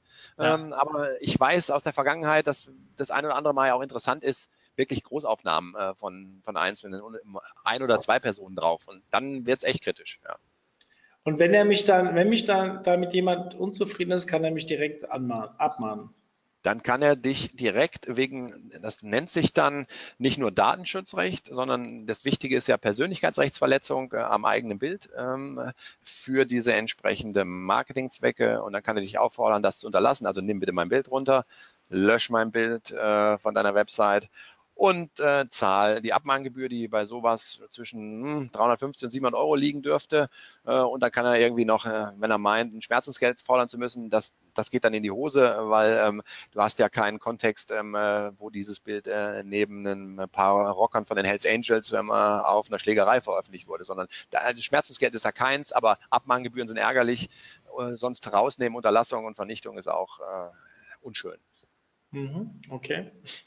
Dann muss ich mir mal überlegen, wie wir damit umgehen. So, gehen wir mal davon aus, dass die OMT-Besucher alle ganz lieb zu uns sind und es toll finden, dass wir sie da fotografieren. So, ähm, jetzt gehen wir mal weiter. Ich hoffe, ich habe jetzt hier nicht äh, die Tür geöffnet für alle die, die jetzt zuhören und zum OMT kommen. Ihr wisst. Äh, ja, die Geister, die ich rief, ja, ja, genau. Ja, äh, genau. nein. Ähm, Newsletter. Was ist jedoch, wenn ich Stand heute nicht nachweisen könnte, dass die Leute damals die Einwilligung gegeben haben? Denn in Mailchimp konnte man ja auch Daten aus Excel importieren oder direkt vom CRM. Ja. Dann muss ich die Einwilligung nochmal einholen. Geht um Slide 6. Ja, ja, das tut mir schrecklich leid. Äh, die Antwort will jetzt keiner hören. Ähm, äh, ich bin deswegen schon vom Hof getrieben worden, mehrfach. Ja, es ist tatsächlich ähm, ähm so, ähm, äh, in dem Fall, und wir wissen alle, äh, wie die Conversion Rate ausfällt, äh, nämlich die geht ja äh, ins fast nicht messbare, ähm, äh, wenn du jetzt nochmal versuchst, äh, weil faktisch ist die Datenbank am Arsch dann. Ähm, aber ja, es ist ein ganz klares Ja. Ich bin, wenn ich safe sein will, datenschutzrechtlich verpflichtet und ich habe eben gesagt, ich muss Rechenschaft ablegen. Ich muss jetzt nachweisen können, dass ich damals die, ähm, die CM-Daten, also die, die Newsletter-Datenbank, vernünftig nach damaligen Stand aufgebaut habe, recht, datenschutzrechtlich zulässig. Das kann ich nicht. Und äh, wenn der Datenschutz Heini, die, die Behörde zu mir kommt, dann sagt die, bitte weis mir doch mal nach in Bezug auf deine Newsletter-Datenbank und spätestens dann äh, ist das Kind im Brunnen. Also ja, es, ich habe keine Lösung an dem Punkt, ähm, weil ich auch weiß, wie schwer es ist, ähm, äh, wenn man jetzt nochmal, es ist verschiedentlich versucht worden ähm, von Kunden von mir, die sagen, okay, wir, wir nutzen die ganze Datenbank und, und schicken nochmal einen, eine E-Mail an alle raus mit dem Hinweis, äh, neue Spielregeln, Datenschutz, äh, Grundverordnung, bitte klickt nochmal ähm, euch äh, hier ein oder bitte tragt nochmal eure E-Mail-Adresse im Newsletter am ein, damit wir auch zukünftig weiterhin euch informieren können. Äh, ich weiß, äh, wie hoch ähm, die, die Rücklaufquote ist in der Regel, die ist super gering. Äh, so dass an dem Punkt äh, gibt es wirklich nichts, was ich, was ich euch, an dem ich euch helfen kann. Ähm, wenn ihr in, in der CRM-Datenbank äh, getrennt habt zwischen Newsletter-Einträgen und Bewerbung von Bestandskunden, dann habt ihr bei dem Bestandskundenbereich zumindest noch eine Möglichkeit, weil der Bestandskundenbereich hat eine Erleichterung. Ähm, äh, und zwar, ich der Bestandskundenbereich, wenn ihr jemanden eure Dienstleistungen verkauft habt oder euer Produkt schon mal verkauft habt, dann dürft ihr ohne Einwilligung E-Mail-Werbung betreiben für ähnliche äh, Produkte oder Dienstleistungen. Wenn ihr im Zusammenhang mit dem Verkauf die E-Mail-Adresse erhalten habt vom Kunden, äh, ihn darüber aufmerksam gemacht habe, dass ihr die äh, verwenden werdet und er natürlich für die Zukunft jederzeit äh, widersprechen kann. An dem letzten Punkt scheitert es ganz häufig, ähm, äh, weil diese Info ähm, äh, im Bestandskundengeschäft meistens nicht gegeben wurde. Äh, aber das ist zumindest nochmal eine Überlegung wert. Ähm, äh, manche Kunden haben eine Trennung in der CRM-Datenbank ähm, zwischen Bestandskunden und reinen ähm, Newsletter-Kunden. Ähm, äh, also da können, lohnt sich nochmal das Bestandskundengeschäft anzuschauen. Ja, wie sieht es mit dem Content Marketing und Lead-Generierung hinsichtlich Kopplungsverbot aus? Darf man noch schreiben, White Paper, kost, White Paper kostenlos downloaden oder muss das kostenlos entfallen, wenn ein Nutzer seine Daten per Formular für den Download abgegeben muss? Nein, äh, ich hatte das eben schon. Nein, äh, das geht, das geht so weiterhin. Äh, ähm, das Kopplungsverbot, was wir jetzt so drin haben, ähm, das kennen wir, äh, wir Deutschen nicht. Unser Kopplungsverbot nach altem Recht ähm, äh, war auf Monopolisten beschränkt. Ne? Also das war überhaupt kein Thema. Ähm, jetzt ist es so, ähm, ich darf einen Vertrag ähm, nicht ähm, äh, mit der Erhebung von Daten koppeln, wenn die beiden sozusagen nichts miteinander zu tun haben. Aber das, was jetzt gerade von der Frage kam, also kostenloser Download des White Papers, äh, ähm, das ist das ist in dem Punkt äh, völlig unproblematisch. Ähm, da sehe ich jetzt, ich sehe den, den Angriffspunkt des Kopplungsverbotes jetzt an dem Punkt nicht wirklich. Also können wir theoretisch auch weiterhin schreiben, kostenlose Webinare melde ich ja, an. Definitiv. Müssen, das kannst du. Ja. Diese, diese Box quasi mit den, mit den äh, wie hieß es vorhin, Datenschutzbestimmungen drunter äh, packen, also wofür wir quasi das nutzen. In dem Moment, wo Sie ja die Webinare äh, buchen, dann gehen Sie ja einen Vertrag quasi mit uns ein und ähm, äh, wollen ja alle Informationen zu dem Webinar haben. Das heißt, wenn dann E-Mails rausgehen, ist das eigentlich in Ordnung. Ja, ich gebe dir mal ein Beispiel, ähm, äh, wann es problematisch ist äh, beim Webinar, ja. weil das passt, glaube ich, zu dem White Paper ganz gut zu der Frage. Ähm, du schreibst rein, ich biete kostenlose Webinare an, aber nur für Teilnehmer, die sich bei mir im E-Mail-Newsletter eintragen. Mhm. Also eine Bedingung, die du koppelst. Das Webinar, dieser Vertrag über das kostenlose Webinar könntest du natürlich auch ohne ähm, die Newsletter-Thematik abhalten. Da kommen wir in erstmals in diesen Problembereich, der neu ist, rein. Ja? Ähm, dieser Problembereich ist immer dann auch nicht gegeben, das habe ich, äh, das muss ich nochmal äh, betonen, wenn ich mit, mit Daten, mit meinen Daten bezahle eine Leistung, dann bin ich auch nicht im Kopplungsverbotbereich. Äh, ähm, mhm. also sprich, äh, äh ein, ein äh, GMX-Account oder was auch immer oder äh, ein E-Mail-Account, ähm, was für mich kostenlos ist, aber im Gegensatz ähm, ähm bewirbt mich ähm, der Account-Inhaber regelmäßig ähm, mit, seinen, mit, mit, mit seinen Werbethemen. also ich zahle quasi das Account über meine Daten. Dann habe ich auch eine Möglichkeit, aus dem, Kosten, aus dem Kopplungsverbot rauszukommen. Das ist die Thematik. Also wenn ich jetzt aber eine E-Mail-Adresse für ein Webinar einkassiere, darf ich nicht meine Konferenz bewerben. Wenn du das direkt in Verbindung, in Abhängigkeit setzt, dann wird es schwierig. Mhm. Dafür haben wir zum Glück den Club. Da wird es, äh, aber egal. Ähm, hallo, müsste man denn nicht jeder Seite eine Info zur Datenerhebung vorgeschaltet werden. Müsste dann nicht jeder Seite eine Info zur Datenerhebung vorgeschaltet werden? In dem Moment, wo der User eine Seite aufruft, werden serverseitig doch bereits Daten zur User-Statistik erhoben. Ja, äh, erstmalige Erhebung hatten wir gesagt, greift die Infopflicht ähm, und äh, äh, nur wenn ich das, was da was ge gefragt wurde, das habe ich ja in der Datenschutzerklärung drin. Diese Information habe ich drin. Und wenn ich keine Opt-in-Verpflichtung habe, ähm, beispielsweise äh, statistische Daten werden erhoben, klassischerweise über Logfiles, ähm, dann reicht das mit der, mit der Information über die Datenschutzerklärung. Da brauche ich kein Opt-in. Überall, wo ich kein Opt-in brauche, reicht das dauernde Vorhalten dieser Informationen über die Datenschutzerklärung. Punkt. Mhm. Ähm, kann die Verwendung solcher Bilder an Dritte übertragen werden? Beispiel Messebilder. Wir als Aussteller verwenden dann Bilder des Veranstalters für einen Messerückblick. Da haben wir die Möglichkeit, äh, ja, die können dann übertragen ähm, äh, werden ähm, an ähm, Dritte, wenn es ähm, äh, Bilder sind, für die ich keine Einwilligung benötige. Da sind wir in dem äh, Problembereich, was wir eben besprochen haben.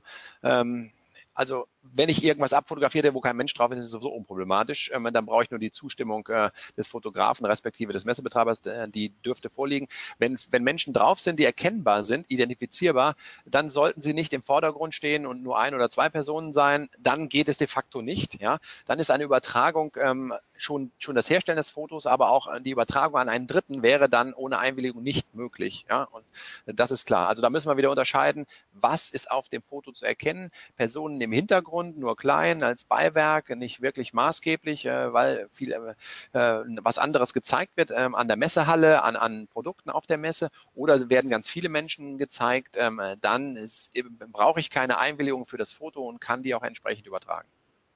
Mhm.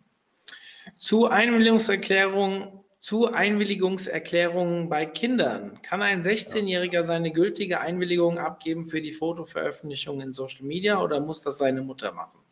Nein, ein, ein 16-Jähriger kann in Deutschland, äh, und zwar, wenn er, wir sagen dazu, wenn er einsichtsfähig ist, ja. Und ein 16-Jähriger, ähm, äh, der im Social Media hat wahrscheinlich eine größere Erfahrung als mein Papa oder vielleicht ich schon. Ähm, äh, wir werden, äh, davon gehe ich jetzt mal aus. Also der ist, die, der ist schon in der Lage, die Tragweite seiner Entscheidung äh, zu verstehen. Äh, und die, die DSGVO sagt ja auch, 16 Jahre ist die Grenze hier an dem Punkt. Ja, da brauchen wir keine Einwilligung der Erziehungsberechtigten an dem Punkt. Mhm. Muss bei Transaktions-E-Mails, Service-E-Mails an Kunden die Möglichkeit bestehen, sich davon abzumelden? Zu Transaktions-E-Mails zählen wir produktspezifische Informationen an Kunden wie Preisanpassungen, AGB-Änderungen etc. Problem bei einer Abmeldung kann die Person aus technischen Gründen nicht mehr angeschrieben werden und erhält darum keinerlei Infos über Preisanpassungen. Okay, und der erste Teil, der, die, die Kernfrage, der, der zweite war die Erläuterung. Äh, Muss bei Transaktions-E-Mails und Service-E-Mails an den Kunden die Möglichkeit ja. bestehen, sich davon abzumelden? Es muss jederzeit ein Hinweis erfolgen, das ist ja Werbung was hier gerade passiert, auch wenn es im, im, bestehenden Kundenverhältnis ist, ähm, Informationen über Preisänderungen, über, Produkte und so weiter. Das ist, das ist der Bestandskundenbereich, klar, ähm, aber es ist Werbung. Und wenn es Werbung ist, muss bei jeder E-Mail ähm, äh, grundsätzlich der Hinweis ähm, erfolgen, ähm, äh, dass ähm, zukünftiger Werbung widersprochen werden kann, wenn es wirklich die Korrespondenz ausschließlich im Kundenbereich aus Newsletter-Daten erfolgt.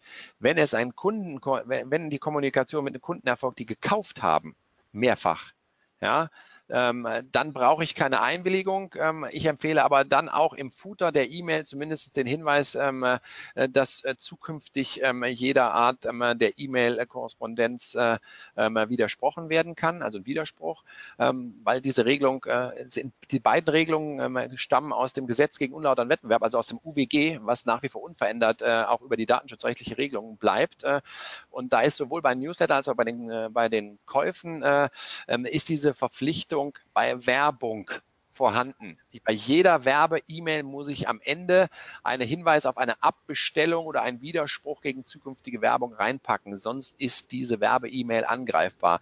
Jetzt bin ich ehrlich, bei der Frage der Transaktionsgeschäfte äh, im, im, im, wahrscheinlich sogar im B2B-Bereich, also im, Kunden, im Geschäftskundenbereich, da wird niemals nagelt mich bitte fest, da wird niemals ein Problem raus werden. Nur wo ein Kläger da ist, ein ähm, Richter. Also diese, dieser Hinweis ähm, im Rahmen meines Bestandskundengeschäfts bei solchen Transaktions-E-Mails ähm, äh, habe ich selten gesehen bei meinen äh, Mandanten. Ich weiß, dass er rechtlich zwingend notwendig wäre, aber da wird meines Erachtens wenig passieren. Also mhm. eigentlich müsste er, müsste er rein, aber ich, ich bin ja pragmatischer, auch Berater, ähm, die langen Footer, ne, ob das Hinweise auf Vertraulichkeit oder Hinweise auf Abbestellung, ähm, eigentlich, wenn man hier eine Info gibt über neue Preise, angepasste Preise und so weiter, ähm, ja, das äh, ist zwar Werbung, aber ich finde das äh, schon etwas äh, seltsam anmutend, äh, wenn da ein Abbestellungshinweis äh, folgen würde, der eigentlich gesetzlich folgen muss. Wenn ich kein Tracking mache und keinen Shop habe, sondern eine einfache Webseite, brauche ich dann auch die Einwilligung? Nein. Klares Nein. Äh, definitiv nein. Ähm, äh, was gebraucht wird, äh, ähm, ist eine Datenschutzerklärung, weil ähm, auch wenn nicht getrackt wird, ähm, äh, wird es, äh, es gibt ja eine Impressumspflicht ne, auf der Website, die muss und in dem Impressum steht mindestens eine E-Mail, also ist eine Kontaktaufnahme zu dem Betreiber der, der Website über eine E-Mail möglich. Und äh, wenn das so ist, äh, muss ich zu diesem Zeitpunkt äh, die Infos geben, äh, äh die ich vorher besprochen habe, so ein bisschen über das Kontaktformular, also eine Datenschutzerklärung wird es geben müssen, aber keine Einwilligung. Ähm, Nochmal zum Newsletter. So, wenn, wenn wir jetzt schon mal, schon nochmal die Einwilligung von allen Subscribern einholen müssen, mhm. müssen, wollen wir diese natürlich möglichst breit machen. Gibt es gute Beispiele für ein Sign-up-Formular, bei dem man neben dem normalen Newsletter, Stand heute keine Werbung, auch abfragt, ob man Werbung zukommen lassen kann? Möglichst breit ähm, wäre bei mir eine Rückfrage. Ähm, ähm, klingt so ein bisschen eine Frage aus einer Agentur, ähm, äh, die für Kunden versucht, es möglichst breit aufzustellen. Ähm, äh, wenn wir wirksame Einwilligungen für das Newsletter-Marketing ähm, einholen, äh, haben wir das Hauptproblem, dass ich in der Einwilligungserklärung, also in, in der Vorformulierung sagen muss, für wen, wer soll, wer soll die E-Mail-Werbung machen. Das ist das Unproblematische meistens ähm, außer ich bin eine Werbeagentur und möchte für, für meine Kunden äh, sozusagen die Einwilligung generieren, ähm, dann reicht nicht äh, die Nennung von Kunden oder Sponsoren, dann muss ich tatsächlich die Unternehmen nennen. Äh, Punkt zwei, möglichst breit kann ich es nicht machen. Ich bin verpflichtet, äh, um eine wirksame Einwilligung fürs Newsletter-Marketing zu holen, bin ich verpflichtet, die Produkte und die Dienstleistungen in Oberbegriffen das ist das, äh, was ich äh, versucht habe am Anfang zu erläutern, zu nennen. Ich kann also nicht sagen, ähm, für interessante Informationen äh, will ich die Einwilligung haben. Das wäre möglichst breit, indem ich einfach gar nichts dazu sage. Ich muss sagen, für E-Mail-Marketing oder für Werbung, für. Und dann muss ich einen Gattungsbegriff nennen. Für Online-Marketing-Dienstleistungen, für Rechtsberatungsdienstleistungen, für Möbel, für Automobile, für Autoteile und so weiter. Ich muss also den Oberbegriff ähm, der Produkte in die vorformulierte Einwilligung reinpacken, für die ich werben haben will per Newsletter. Sonst ist die Einwilligung unwirksam. Und mhm. das deswegen möglichst breit wird nicht funktionieren. Was passiert, wenn ich ein Cookie-Banner auf einer Webseite einfach ignoriere? Ich kann ja trotzdem durch die Seite scrollen. Ja, dann haben wir hoffentlich die Formulierung im Cookie-Banner so, dass wir sagen, ähm, Achtung, äh, wir verwenden Cookies, steht im Banner, ähm, und äh, wenn du weiter surfst, erklärst du äh, dich äh, damit einverstanden. Und ähm, äh, dann äh, er verschwindet das Banner zwar nicht, aber ich brauche keine ausdrückliche Einwilligung, sondern ich kann auch durch mein durch mein schlüssiges Verhalten ähm, eine Einwilligung generieren. Und dann, wenn ich weiter surfe, äh, habe ich ihn zwar nicht weggeklickt, indem ich sage, ja, ich will, aber ich habe weiter gesurft und durch Weitersurfen zu verstehen geben, ja, durch mein Verhalten, das ist eine Einwilligung. Das ist absolut okay. Thema Foto. Bei Einbindung von Fotos, die im Affiliate-Netzwerk zum Beispiel von Otto bereitgestellt werden, können diese vom Server von Otto eingebettet werden oder müssen diese auf dem eigenen Server liegen, da ja bei Abruf von einem Kunden dann die IP an Otto übertragen wird? Ähm, geht, kann eingebettet werden ohne, ohne Serverwechsel. Ähm, das war das, was ich ähm, bei, bei Videos und Embedded Content, ähm, auch bei Fotos äh, gesagt habe. Kein Problem. hier, wenn das übers Affiliate äh, von Otto, gehen wir auch davon aus, dass die Fotos berechtigt dort liegen. Das ist völlig unproblematisch. die kann ich einbetten ohne Serverwechsel. Das funktioniert. Cool. Gut, es sind noch ein paar mehr Fragen drin, kleinere Sachen, teilweise doppeln sie sich. Ähm, ich würde es jetzt gerne an dieser Stelle beenden. Wenn ihr noch weitere Fragen habt, ihr habt es ja gehört, ihr könnt äh, Carsten auch gerne nochmal anschreiben, macht es vielleicht über Facebook oder per E-Mail. Entschuldigung, dass ich jetzt immer lachen muss, wenn Facebook irgendwie erwähnt wird. Ähm, könnte ein Running Gag hier in der Agentur werden.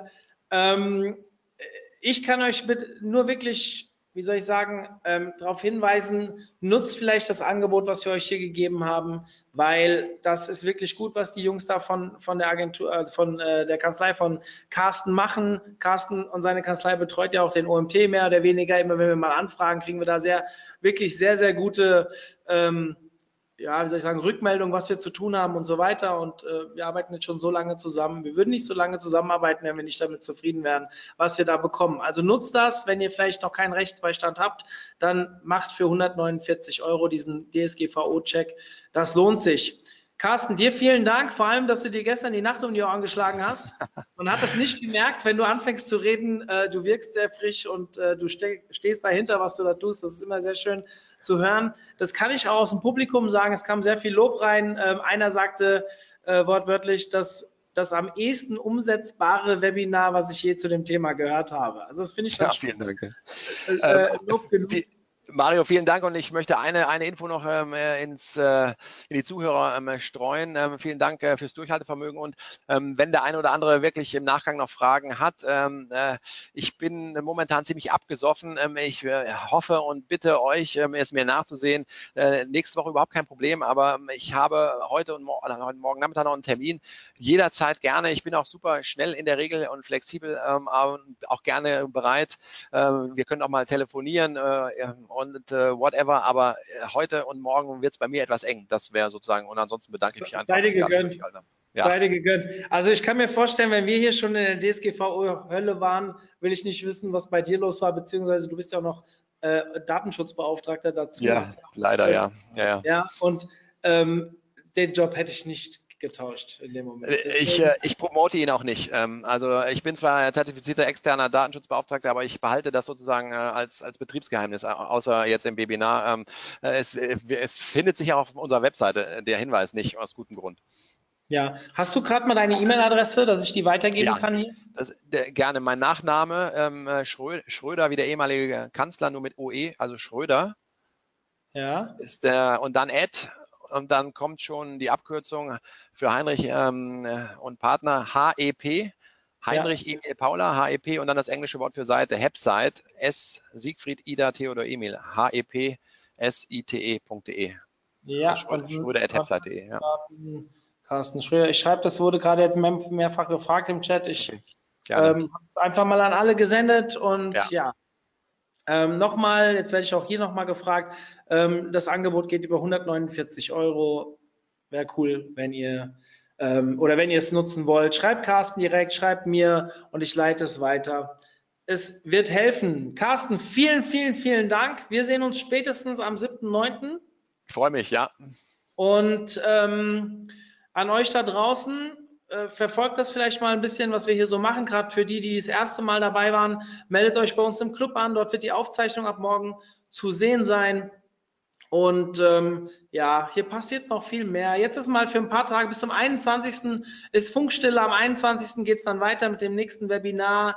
Äh, zum Thema Content Marketing, Content Marketing in langweiligen Branchen. Ein ganz spannender Vortrag, den ich letztes Jahr auf der, nee, jetzt im, im äh, Februar in der, auf der Contentix gehört habe, der quasi hier nochmal zweitverwertet wird. Also für die, die nicht auf der Contentix waren, hört euch das an, echt cool. Und guckt mal rein unter omt.de slash Webinare. Wir haben jetzt, glaube ich, schon wieder zwölf Stück geplant für die nächsten zwei Monate. Also da kommt eine Menge Zeug auf euch zu. Alles kostenlos und ähm, ja, äh, wie gesagt, lohnt sich. So, Carsten. In diesem Sinne. Einen wunderschönen raus. Nachmittag. Ja. Danke. Danke. Ich Ciao. hoffe, ich kann jetzt hier wieder raus. Bei uns hat es ja auch gewittert. Ich bin mal gespannt, ob ich jetzt gleich. Das war das Facebook-Gewitter. Ja, aber nur in Frankfurt. Alles klar, dann in diesem Sinne, ich bin raus. Euch allen eine schöne Restwoche und wir hören uns spätestens am 21. wieder. Bis dahin, ciao, ciao. Ciao.